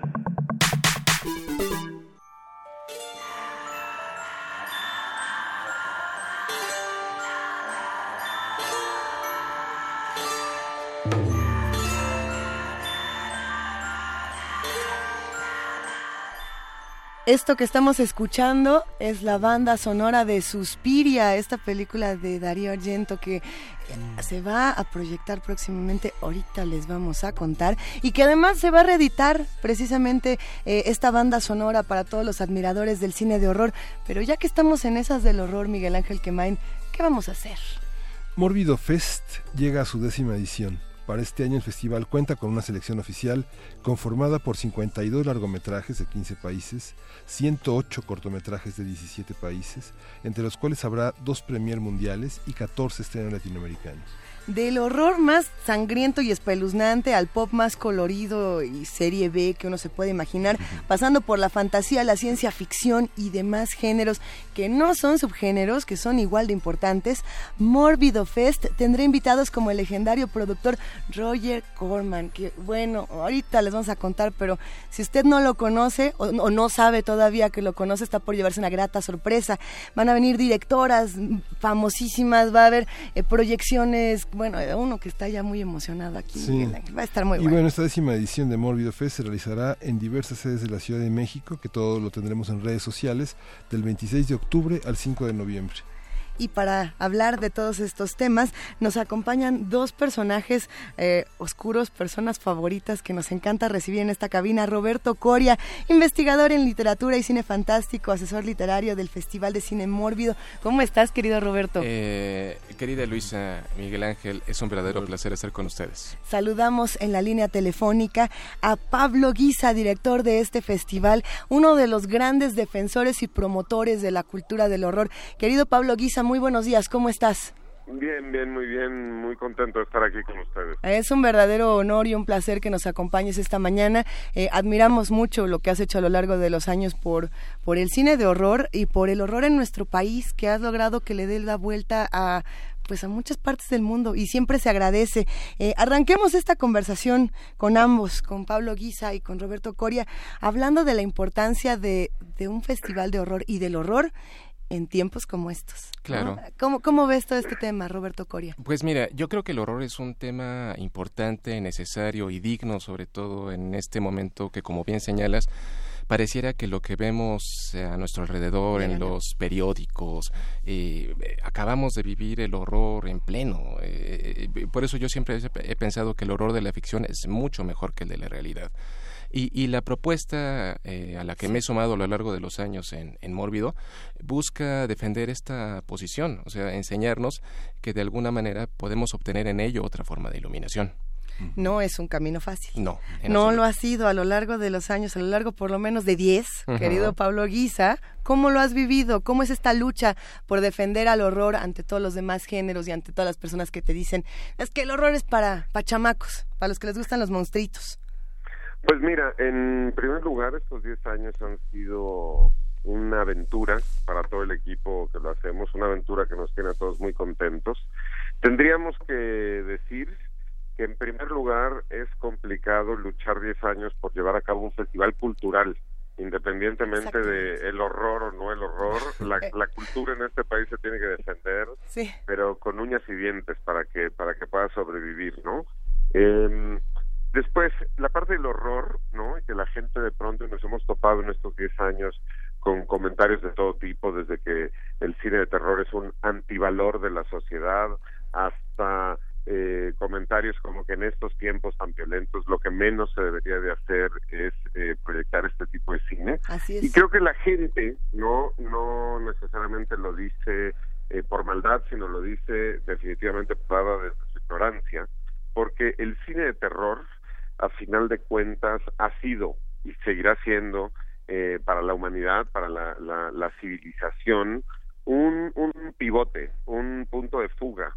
Es como eh, una manera de exorcizar los miedos del momento, aunque no necesariamente la sociedad se da cuenta de eso.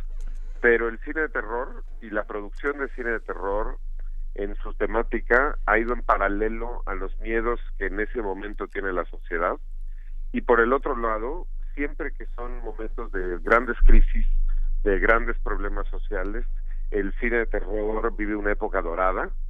Entonces, pues bien para nosotros, mal para el planeta, este, pero en estos momentos se están cocinando no muchas cosas negativas en, en, en nuestra sociedad, en nuestro mundo, y se está empezando no a cocinar también una nueva entrega de, de grandes, grandes títulos de terror.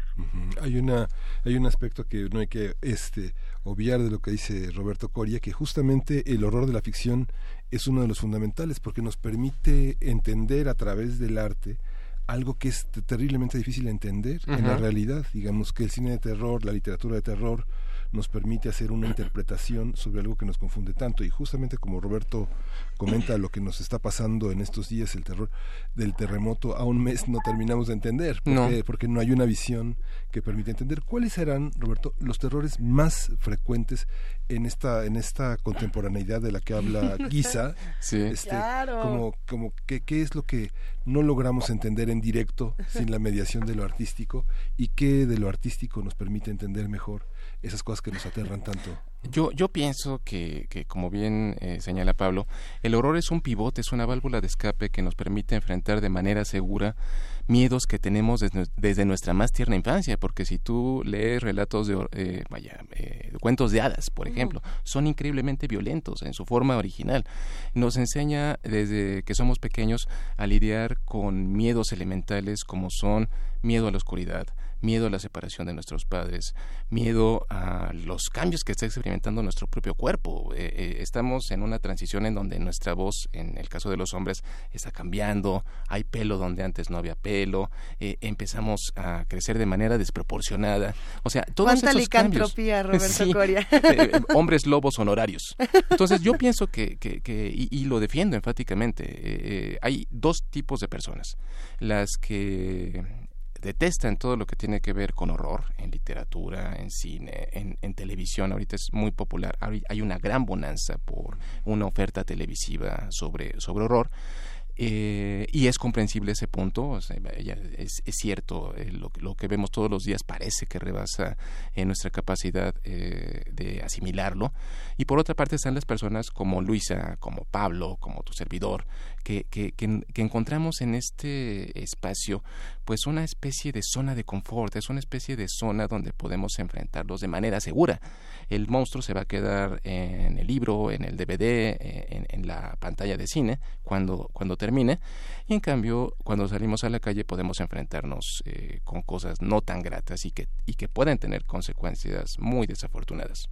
Ahora que hay imágenes, eh, tanto literarias como cinematográficas, que nos pueden perseguir uno más 20 días, años, ¿no? Cuando nos recuerdas que cuando era chiquito y vi a la araña de la película, no sé cuál, eh, en fin, se te quedan. Y yo me pregunto, Pablo Guisa, ¿cómo deciden qué películas sí se pueden mostrar en un festival como este, cuáles no? Pensando que tienen una sección brutal y que ya estuvimos viendo qué películas van a estar y son tripas explosivas eh, muy fuertes. Hay, un, hay una parte de este cine que sí apela a una hiperviolencia, lo cual es válido, porque finalmente es ficción. Eh, Pablo, ¿cómo se hace todo eso?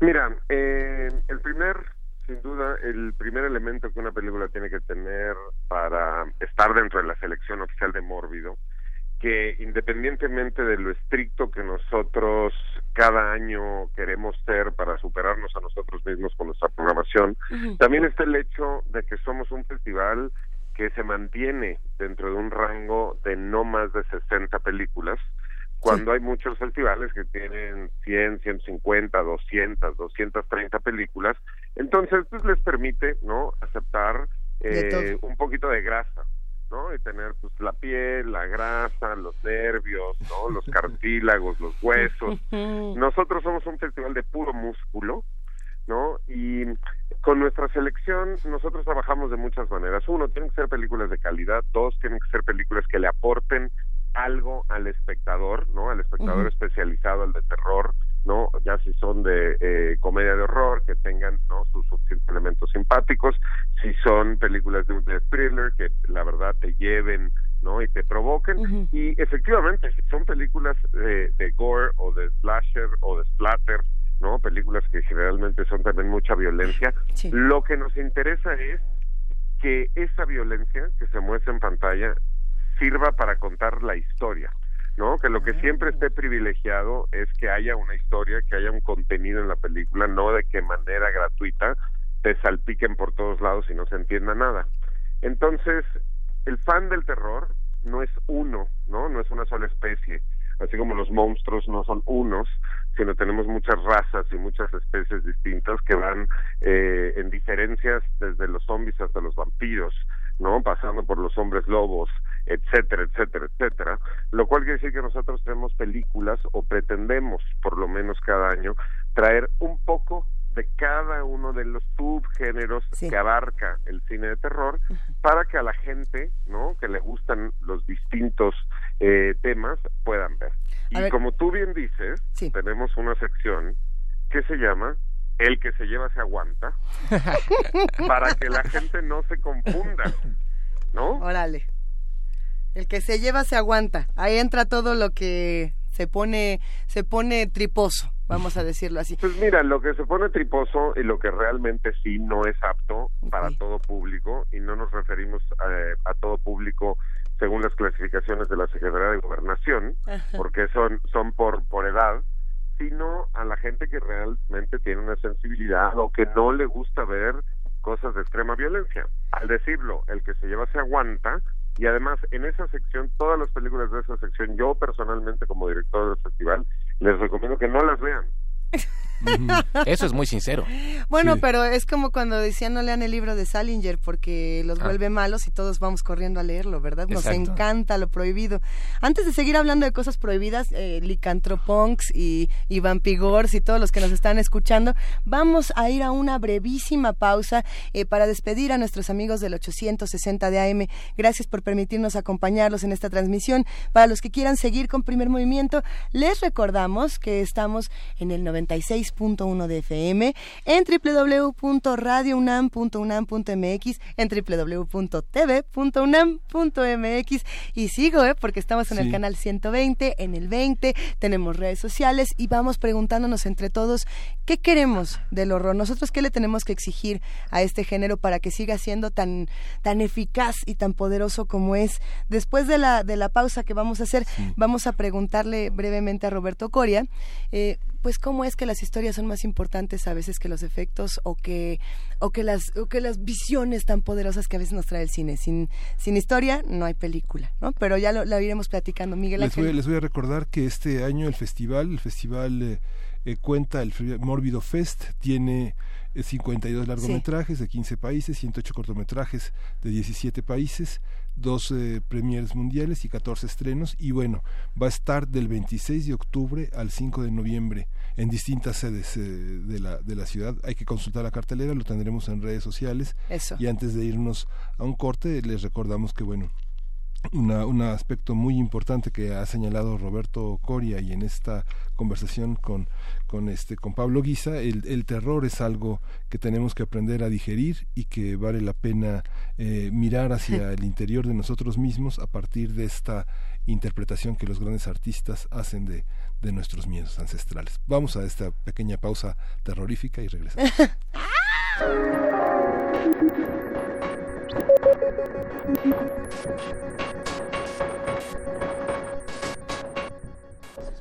Pablo Guisa, director de Mórbido, y Roberto Coria, quien se encarga también de esta otra parte literaria del festival y que además eh, son grandes amigos, Sindicato del Espanto. Bueno, ¿para qué decir más?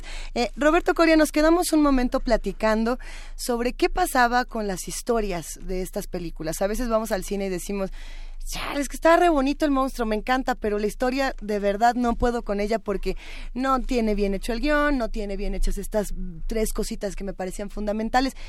Para ti, ¿qué es más importante cuando vamos al cine de horror? ¿O, o qué pasa con estas historias? Pues yo pienso que es importante la historia, Luisa. Eh, no se puede sustentar eh, una, yo diría cualquier género, cualquier eh, tipo de largometraje o cortometraje, no se pueden sustentar en el efectismo, en la pirotecnia. Muchísimas gracias, querida mía.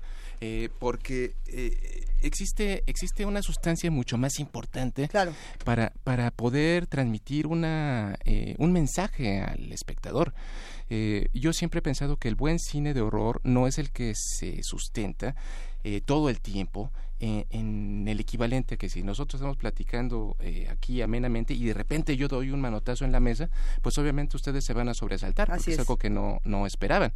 Eh, el verdadero cine de horror yo pienso que es el capaz de transmitirte una emoción que te penetra en lo más profundo de tu ser, que te cala y, y sobre todo tú lo acabas de decir, te deja una imagen imborrable, imperecedera, que, que va a estar ahí, eh, aunque tú lo hayas visto cuando eras solamente un niño. Yo me puedo acordar, por ejemplo, cuando vi allá por el setenta y tanto, setenta y nueve, eh, la versión televisiva de La Hora del Vampiro de Salem Slot, Sí. eh, la imagen del niño vampiro rascando por la ventana eh, para pedir que lo dejaran entrar, o sea, a mí me asusta todavía esa, ese momento. Eh, yo pienso que ese es el cine de horror que se va a ganar un paso, un, un espacio en, en la historia y, y que va a permanecer eh, mucho más adelante de lo que Claro. nosotros vivamos. A lo largo de tu defensa por el horror, Pablo Guisa, ¿cuáles son esas imágenes que a ti no se te han borrado del cine de horror por las que dijiste, ok, yo, a esto, yo aquí me quedo? Mira, yo desgraciadamente hace muchísimo tiempo no tengo ese sentimiento. Mira, Oh. mira. Y eso justo es parte del motor que me hace hacer todo lo que hago. ¿Te quieres Porque asustar? Estoy en la búsqueda del santo grial del cine de terror, de esa película, ¿no? Que todavía logre logre este asustarme. Pero aquí yo destacaría dos cosas. Uno, cuando uno se dedica a esto, eh, ves las películas de otra manera, desgraciadamente, ¿no? Es como un pastelero repos- repostero, Sí. pues ya no se come un pastel, ¿no? Con el mismo gusto o con la misma sorpresa, porque tiene que estarlos probando todos los días.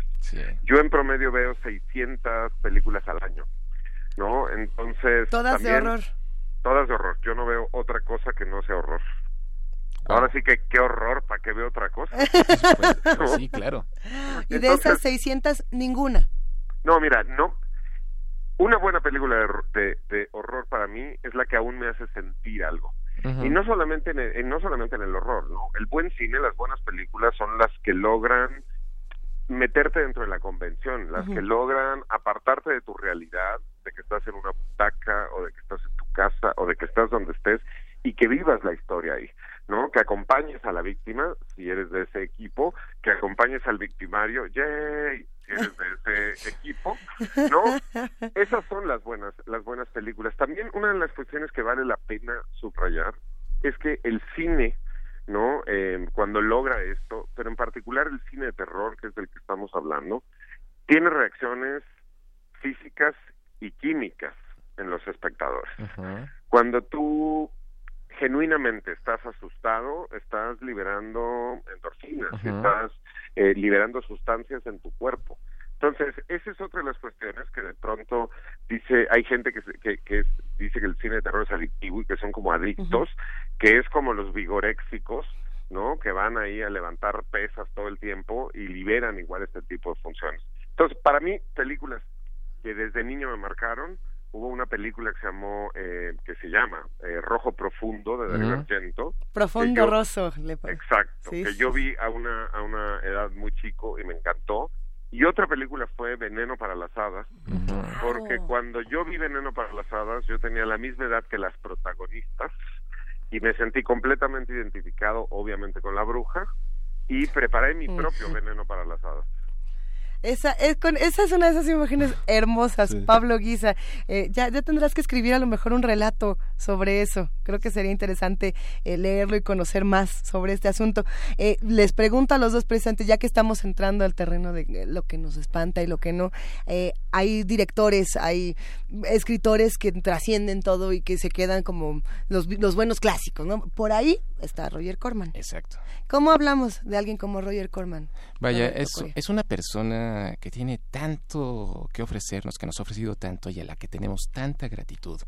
Eh, me anticipo posiblemente a, a Pablo eh, diciendo Entre los dos, que eh, un- una, una, de- una de, de las eh, cosas que veremos en este mórbido será eh, la investidura como doctor horroris causa a Roger Corman por el conjunto de su trayectoria, porque simplemente eh, la primera época de su producción, todas estas maravillosas películas con Vincent Price, eh, donde adaptaba algunos de los relatos más famosos de Edgar Allan Poe, ese puro hecho le merece eh, la posibilidad de todos los reconocimientos eh, que podemos rendirle. Y, y esa es precisamente una de las virtudes que yo como espectador, porque eh, eh, eh, cualquier etiqueta que me puedan asignar, siempre le agradeceré, pero, pero yo diré que por encima de todas las cosas soy un fan. Y, y, el festival me ha dado a lo largo de los años la posibilidad de darle la mano a Joe Dante, a, a, a John Landis. Eh, en otro espacio conocí a George Romero. Eh, eh, me siento profundamente afortunado por, por ello. Y, y, y, este año espero tener mi fotografía con Roger Corman y, poderle saludar y poderle agradecer por tanto miedo, por tantos sustos que me ha dado a lo largo de los años. Y mira que es interesante pensar que este ha sido un año en el que hemos perdido a muchos de nuestros héroes del del horror, ¿no? Por ahí George Romero, uh -huh. eh, por supuesto que Tom Hopper, Tom que, Hopper. que nos, nos, tomó por sorpresa y que luego cuando uno llega muy triste a decir, oigan, es que se murió Tom Hopper, te dicen, entonces, bueno, ¿y ese quién es? ¿no? Sí, claro. eh, pues ese quién es, es el que empezó con toda esta otra parte del horror, que nos conectó con una tradición estadounidense profunda, pero que además tanto Top Hopper como George Romero, hay que decirlo, eh, combatían el racismo y la discriminación a través del cine claro. y de horror. O sea que ese es otro tema. Pero Pablo Guisa, entonces tenemos a Roger Corman y tenemos invitados que van a estar verdaderamente espeluznantes. Cuéntanos un poco. Sí, mira, nada más ahorita que decías a los algunos de los muertos que se fueron este año, recordar que Humberto Lenzi, uh -huh. Humberto Lenzi uh, acaba de partir, ¿no? Sí. Este, ya tiene mesa de pista reservada, le llegaremos ahí a bailar con él en no mucho tiempo. Uh -huh. Y Roger Corman, a mí, otra de las cosas que vale la pena destacar de Roger Corman es que es un ser eh, a nivel personal y a nivel profesional extremadamente generoso, eh, Roger Corman le ha dado la primera oportunidad eh, del cine a figuras como Francis Ford Coppola o James Cameron o el mismo Joe Dante. Y así nos podemos seguir de, durante los últimos 40, 50 años.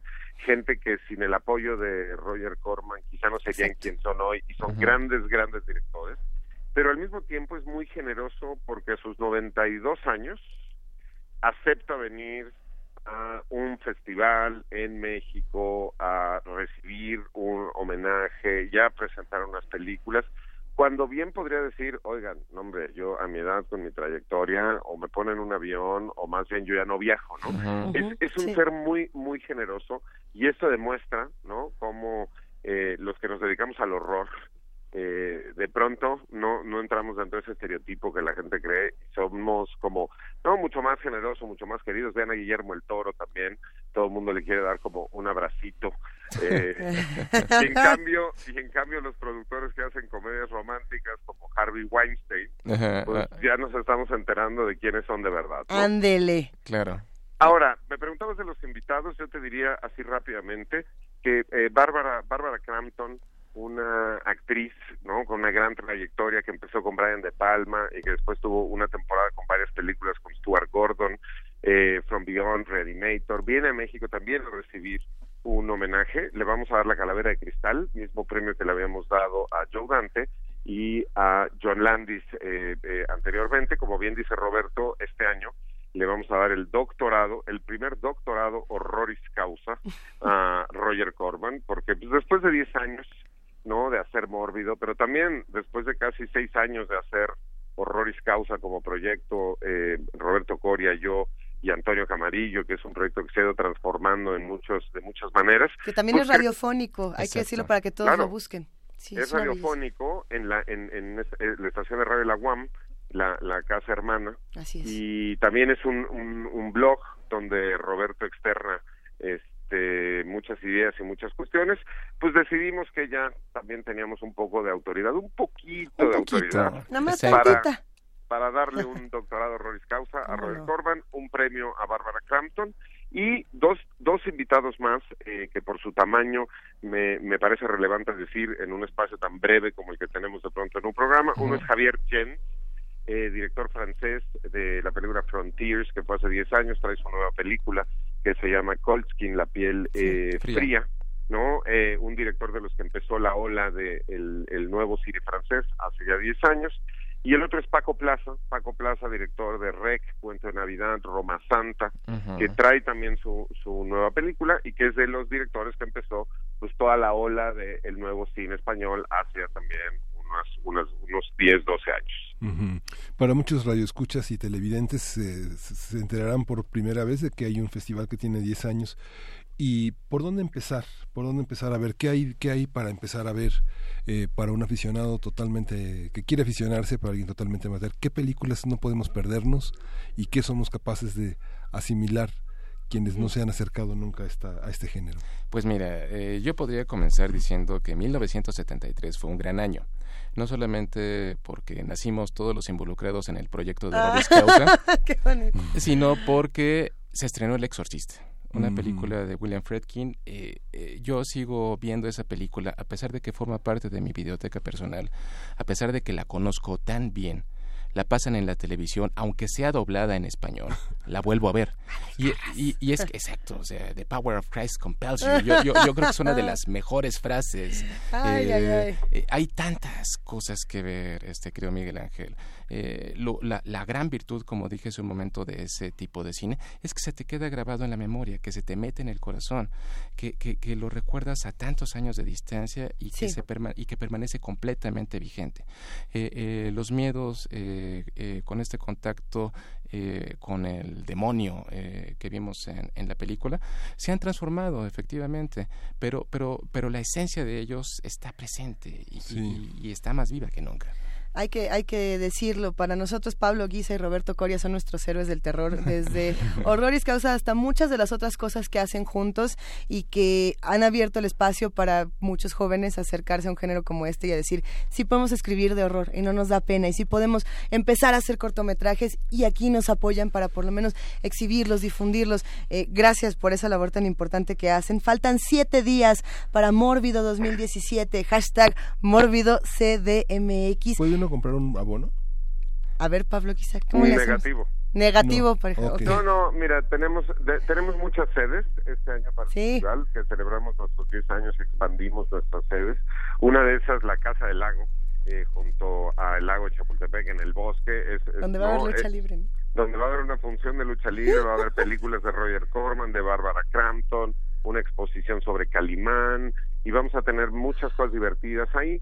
Las las las entradas de los cines en los que estamos se compran directamente en los cines tal cual, mismo precio, misma dinámica, misma taquilla, misma página de internet, tal cual. Y en los centros culturales donde estamos, que es la Casa del Lago, la eh, Biblioteca eh, Vasconcelos y el Centro Cultural Elena Garro, la entrada es gratuita, cupo limitado a el cupo de sus propias instalaciones y Bien. listo. Gratuita. Ay, nada más. O sea, no hay pretexto, ¿no? No hay pretexto para llevarse un buen susto. Ahora sí que Seven Days. Y, y antes de que pasen estos Seven Days, eh, también tenemos otras cosas. Y nos, de hecho, eh, hacemos este anuncio, por supuesto, para que todos nos acerquemos a Mórbido. Pero nosotros nos vamos a ver al rato, Pablo Guisa y Roberto Coria. A ver, ¿en dónde, De, Roberto? de hecho, yo soy muy afortunado, querida Luisa, porque... Doble función. eh, a, a ti te estoy viendo en este momento, a Pablo lo estoy escuchando, pero nos vamos a ver en la tarde en el segundo coloquio de literatura fantástica en homenaje a Ignacio Padilla, donde estudiamos la obra de H.P. Lovecraft. Y precisamente eh, tú vas a estar en una mesa controversial, como bien lo acabas de, de decir, una, una mesa eh, donde visita el lado, pues vaya, eh, uno de los lados más terroríficos de Lovecraft, que es Lovecraft y la mujer. Lovecraft Mm. tenía una relación muy particular con la figura femenina y, y tres escritoras de primera división, que son Norma Lazo, Viviana Camacho y Luisa Iglesias, nos van a platicar acerca de su punto de vista en torno a eso.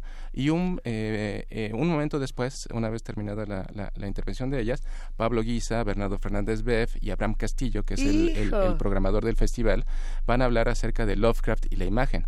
Cómo, cómo todo lo que él eh, soñó, todas las pesadillas que tuvo, cómo han llegado a nosotros a través de eh, la imagen eh, fija o la imagen en movimiento, que es el cine. Yo quiero, tengo ahí un pleito con Reanimator. Y, ¿Por qué? y porque a mí me gusta mucho la parte, eh, la publicación periódica. Sí. Y la parte visual me parece increíble, pero siento que hay un pleito que lo vamos a discutir. Se los, ya se los preguntaré al rato en la Ajá. sala Nesa, si no me equivoco. Va a ser en el Ah, no. Museo de Arte En el Contemporáneo. Museo de Arte, sí, sí, Eh, sí. a- ahí en las instalaciones del Sí. Centro Cultural Universitario, en Ciudad Universitaria, allá al sur de la Ciudad de México. La verdad, nos ha ido muy bien en este coloquio, eh, gente muy entusiasta, constante. Y, y sobre todo, invitados, eh, yo, yo, yo me siento muy afortunado, Luisa. Yo, yo, yo siempre he pensado, tengo la fortuna de conocer eh, a la mayor parte de los escritores mexicanos vivos que admiro y a la mayor parte de ellos tengo la fortuna de llamarles amigos. Eh, eh, eh, sucede exactamente lo mismo en este caso. la idea que tuvimos Vicente Quirarte, tu servidor, toda la gente de Universo de Letras, Imelda Martorell, Jorge Volpi, que han acogido del proyecto. yo siempre he pensado que la UNAM es el mejor territorio para explorar este tipo de situaciones, porque hay un respeto a la inteligencia, hay, hay un respeto a todas las manifestaciones artísticas y por supuesto que el horror es parte de nosotros mismos, forma, forma parte de nuestro sentir. Oigan, pues nos tenemos que despedir, pero que la UNAM se ponga mórbida y fantástica este fin de semana y dentro de siete días. Pablo Guisa, qué honor, muchísimas gracias por haber compartido con nosotros esta mañana. Gracias a ustedes y a todos los que nos escuchan. Los esperamos en el MUAC hoy en la tarde para seguir hablando de terror y de HP Lovecraft. Ay, Nanita, va a ser un gusto compartir contigo. Mil gracias, querido Roberto Coria. Eres amigo y familia de este espacio y te queremos mucho. Es un verdadero placer y el cariño es compartido. Eso, pues ya nos vamos y no nos queremos ir, queremos seguir hablando de monstruos. Pero a ver, eh, para seguir mórbidos y para seguir hablando de otras cosas, vamos a darnos una sacudida. Vamos a. Yo personalmente bailaría esto con traje de calaca. No sé cómo lo bailarías tú, Miguel Ángel. ¿Qué vamos a escuchar? Fanfare Chocarlia es eh, Asphalt Tango. Vamos a oír esta sí, es tango de calaca, ¿no? Sí. Ándele. A ver si sí. Come on, stand up, everybody dancing.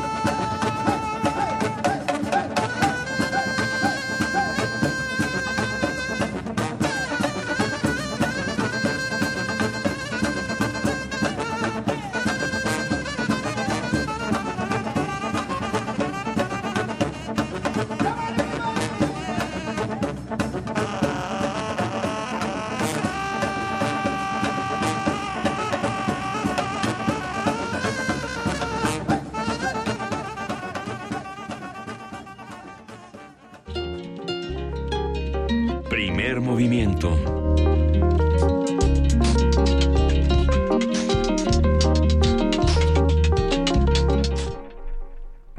Regresamos aquí a primer movimiento y aprovechamos la oportunidad para decirles que Nahual es una obra de teatro que codirige eh, Carlos Talancón, con Luis Alcocer, y que se presentará este sábado en Madrid 13 a las 7 de la noche. Y tenemos cinco pases dobles para quien quiera asistir a esta función a través de Twitter, arroba Nahual Teatro, hay que decir, quiero Nahual y ya tendrá sus cinco pases dobles. Es una obra que es un espectáculo unipersonal que hace Talancón, uno de los grandes actores mexicanos contemporáneos y que tiene que ver con la contingencia de vivir en una ciudad tan como, como la que vivimos. Según dicen que la sexta más peligrosa, quién sabe, pero... ¿Tú qué, tú qué manera- piensas? Pues ha- hay accidentes en todas partes. Este, es, esta obra es sobre un accidente, una muerte que se cruza en el camino de este hombre que aparece para decirle muchas cosas a los, a los, a los espectadores. Y tenemos muchas maneras de contar historias. Eh, tenemos distintas narrativas, algunos para muy grandes, otros para muy chiquitos, otros para todas las edades. Eh, lo cierto, querido Miguel Ángel, es que hay un espectáculo al que también queremos invitar. Eh, dejamos esta invitación abierta y en un momento más mm, lo vamos a compartir en redes sociales para que todos puedan integrarse. Y de igual manera queremos hacer una invitación para que nos vayamos todos juntos al bosque encuentado. ¿Qué tal eso? que dirige Gali Martínez, que ya está en la línea y ella es directora escénica de Arte Cuenteando y directora de la compañía Teatro de Aire. Gali, ¿cómo estás? Buenos días. ¿Qué tal? Buenos días, muchas gracias por invitarnos. No, el gusto Estoy es todo bien. nuestro, Gali. Cuéntanos. Cuéntanos todo. Perfecto, pues regresamos con nuestra tercera temporada al Teatro Rafael Solana todos los domingos, eh, del 22 de octubre hasta el 12 de noviembre. Y nos va a encantar que puedan compartir su presencia con nosotros, sobre todo porque, porque en esta ocasión traemos un homenaje especial a Cricri. Hemos tomado uno de, de sus cuentos y hemos hecho una versión muy sencilla sobre una sátira que el autor hace a, a lo que significa ser adulto. Es decir, Criki dice, por favor, déjense de formalidades, déjense de esos juegos absurdos del comercio y disfruten, disfruten jugar, disfruten reírse. Y bueno, sobre, sobre eso versa en general la puesta en escena, con hacer juegos, juegos escénicos para que todo el mundo eh, recuerde lo, lo importante que, que debe de ser eh, vivir con alegría, ¿no? Claro. Ese trabajo de Cricri, ¿en qué consiste? ¿Cómo, cómo, cómo lo trabajaron? ¿Cómo lo dirigen? Eh, ¿qué, ¿Qué vigencia tiene ese trabajo de Cricri y por qué celebrar este 110 aniversario de su nacimiento? Sí, a mí, a mí me parece muy importante estar colaborando con la compañía Arlecuenteando, que es justo quienes me invitan a, dirigir esta tercera parte de, de la trilogía, y ellos tienen un, un eje que es muy importante, que es el cuidado de la pedagogía. Ellos, eh, en su mayoría, justo son pedagogos que se han formado en artes escénicas, en teatro, en música, en danza, y a partir de una investigación de maestría, justo Arturo Pastrán, que es el, el director de Arle Cuenteando, él halla este, este cuento hace más o menos siete años en una tesis de doctorado y decide eh, hacer, un, hacer un homenaje eh, en, en la puesta en escena, ¿no? Y que además se lleve el mensaje de, de Cricri de nueva cuenta a los niños en, en esta generación. Y a mí me parece fantástico porque porque bueno, yo obviamente creí eh, creí crecí, perdón, con con Cricri y pues me, me parece vital que, que los niños sigan formándose con, con este gran cuentacuentista que, que fue el maestro Gabilondo. Ahora que las narraciones cambian, ¿no? De pronto, eh, el otro día estábamos escuchando el ratón vaquero con mucha felicidad y en eso ¿Cómo que no? saca sus pistolas dijimos, no, no, espérate, no, aguante, no, pues, Sí, espérese sí, sí, tantito, no estamos en Las Vegas y tenemos que todos aquí ponernos, eh, hacer, hacer otro tipo de narrativas donde la violencia no entre de esa manera. Pero la cosa es que se vivía de otra manera y también podemos poner estas canciones justamente para, para mostrar esta otra parte y decir, está esto y nosotros también podemos jugar con eso para darle la vuelta. ¿O, o cómo ves todo esto, Gali?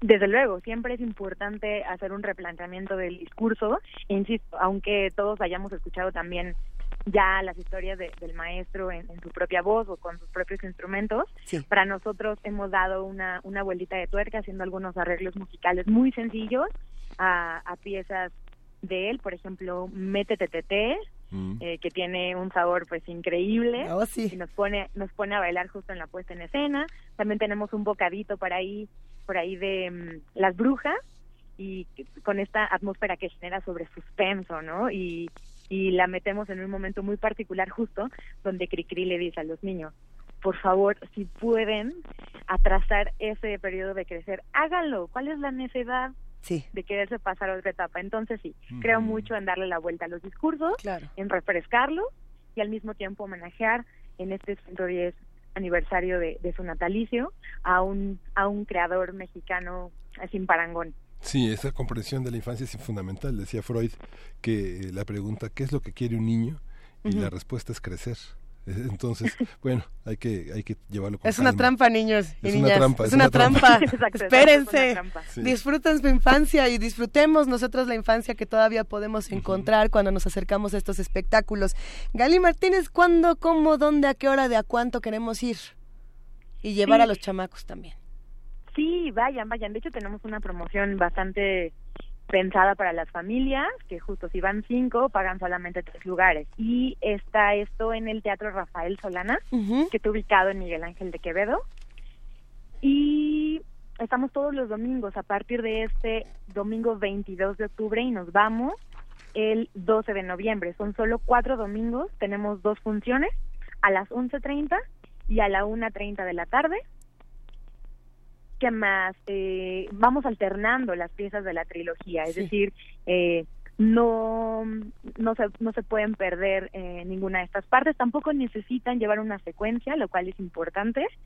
Eh, pueden verlas de manera aislada y al final cada, cada parte de la trilogía tiene, tiene narrativas en sí misma y tienen mensajes muy importantes para los niños, lo cual también creo que es importante. Excelente. Tengan la certeza, papás, que, que van a salir con mensajes muy, muy nutridos. Gali Martínez, la información afortunadamente nuestros queridos amigos de TV UNAM la compartieron en pantalla.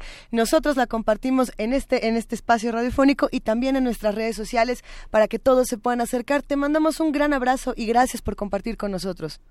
No, muchas gracias a ustedes y que tengan muy buen día. Pues nos vemos muy pronto para seguir arlecuenteando. gracias. Hasta luego. Ya nos vamos. Miguel Ángel, fíjate que nos escribe. ¡Ah! ¿Llora?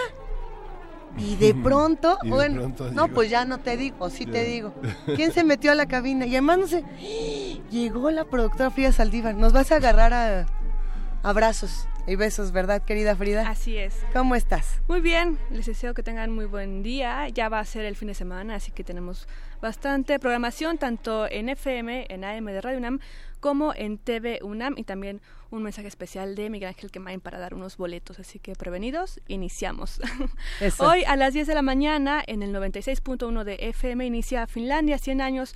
Un programa que ha gustado bastante eh, Ujú. por el amplio repertorio de música finesa que Juan Arturo Brena nos ha regalado cada, en cada emisión. A las 10.30 tenemos el programa en vivo La Ciencia que Somos, hoy con el tema Mapeo sobre fracturas en el suelo de la Ciudad de México y las problemáticas del agua en Iberoamérica. También tenemos otro, otro programa que suena aquí en las frecuencias de FM, por ahí de la una de la mañana, y es testimonio de oídas con Dulce Wet que nos presenta música nueva en voz de sus creadores y también la repetición el domingo a la una de la mañana. En el 860 de amplitud modulada a las 19 horas tenemos el programa de recién factura llamado El Árbol de las Ideas. Y en TV UNAM, tanto en el 120, 20.1 y 20 de su televisión abierta, tendremos en simbiosis con Javier Cruz el tequila de los murciélagos, un reportaje de María Emilia Beyer a las 21 horas. Sigan la programación tanto en línea de Radio UNAM como TV UNAM en tv.unam.mx y en radio.unam.mx. Y Miguel Ángel, tienes unos boletos que dar. Sí, y vamos a obsequiar cinco pases dobles para El Nahual, una obra de Carlos Talancón. Lo repetimos, sí. Que, que- que actúa él también en Madrid número 13, en Coyoacán, en el Teatro de la Capilla. Así es. Y lo vamos a dar por por, eh, por Twitter, justamente el Twitter que tienen No, mira, ellos. que por tienen- teléfono dicen que mejor por, por teléfono, teléfono. para que se los lleven así, así de una buena. Los Sí. primeros que nos llamen, ¿cuántos? Sábados, va a estar únicamente los sábados a las 7 de la noche y bueno, Talancón es como un autor, un cuentista, Sí, un no, narrador bueno. importante y un autor y director este fundamental en estos días. 55 36 43 39 el número para que se los lleven. Nosotros los que seguimos aquí en Radio UNAM y en TV UNAM les mandamos un gran abrazo y los invitamos a vernos todos juntos a las 5 de la tarde en el MUAC para justamente seguir con este coloquio de literatura fantástica. Gracias Universo de Letras por esta oportunidad que siempre nos dan de andar de, de espeluznantes. Gracias querido Miguel Ángel Quemay por Gracias, esta Lucía. semana. Nos vamos a despedir con música, vamos a escuchar. Ya, No, ya, ya, no, ya no ya cantamos fue, música. Esto fue primer movimiento. ¡Ay! El mundo desde la universidad.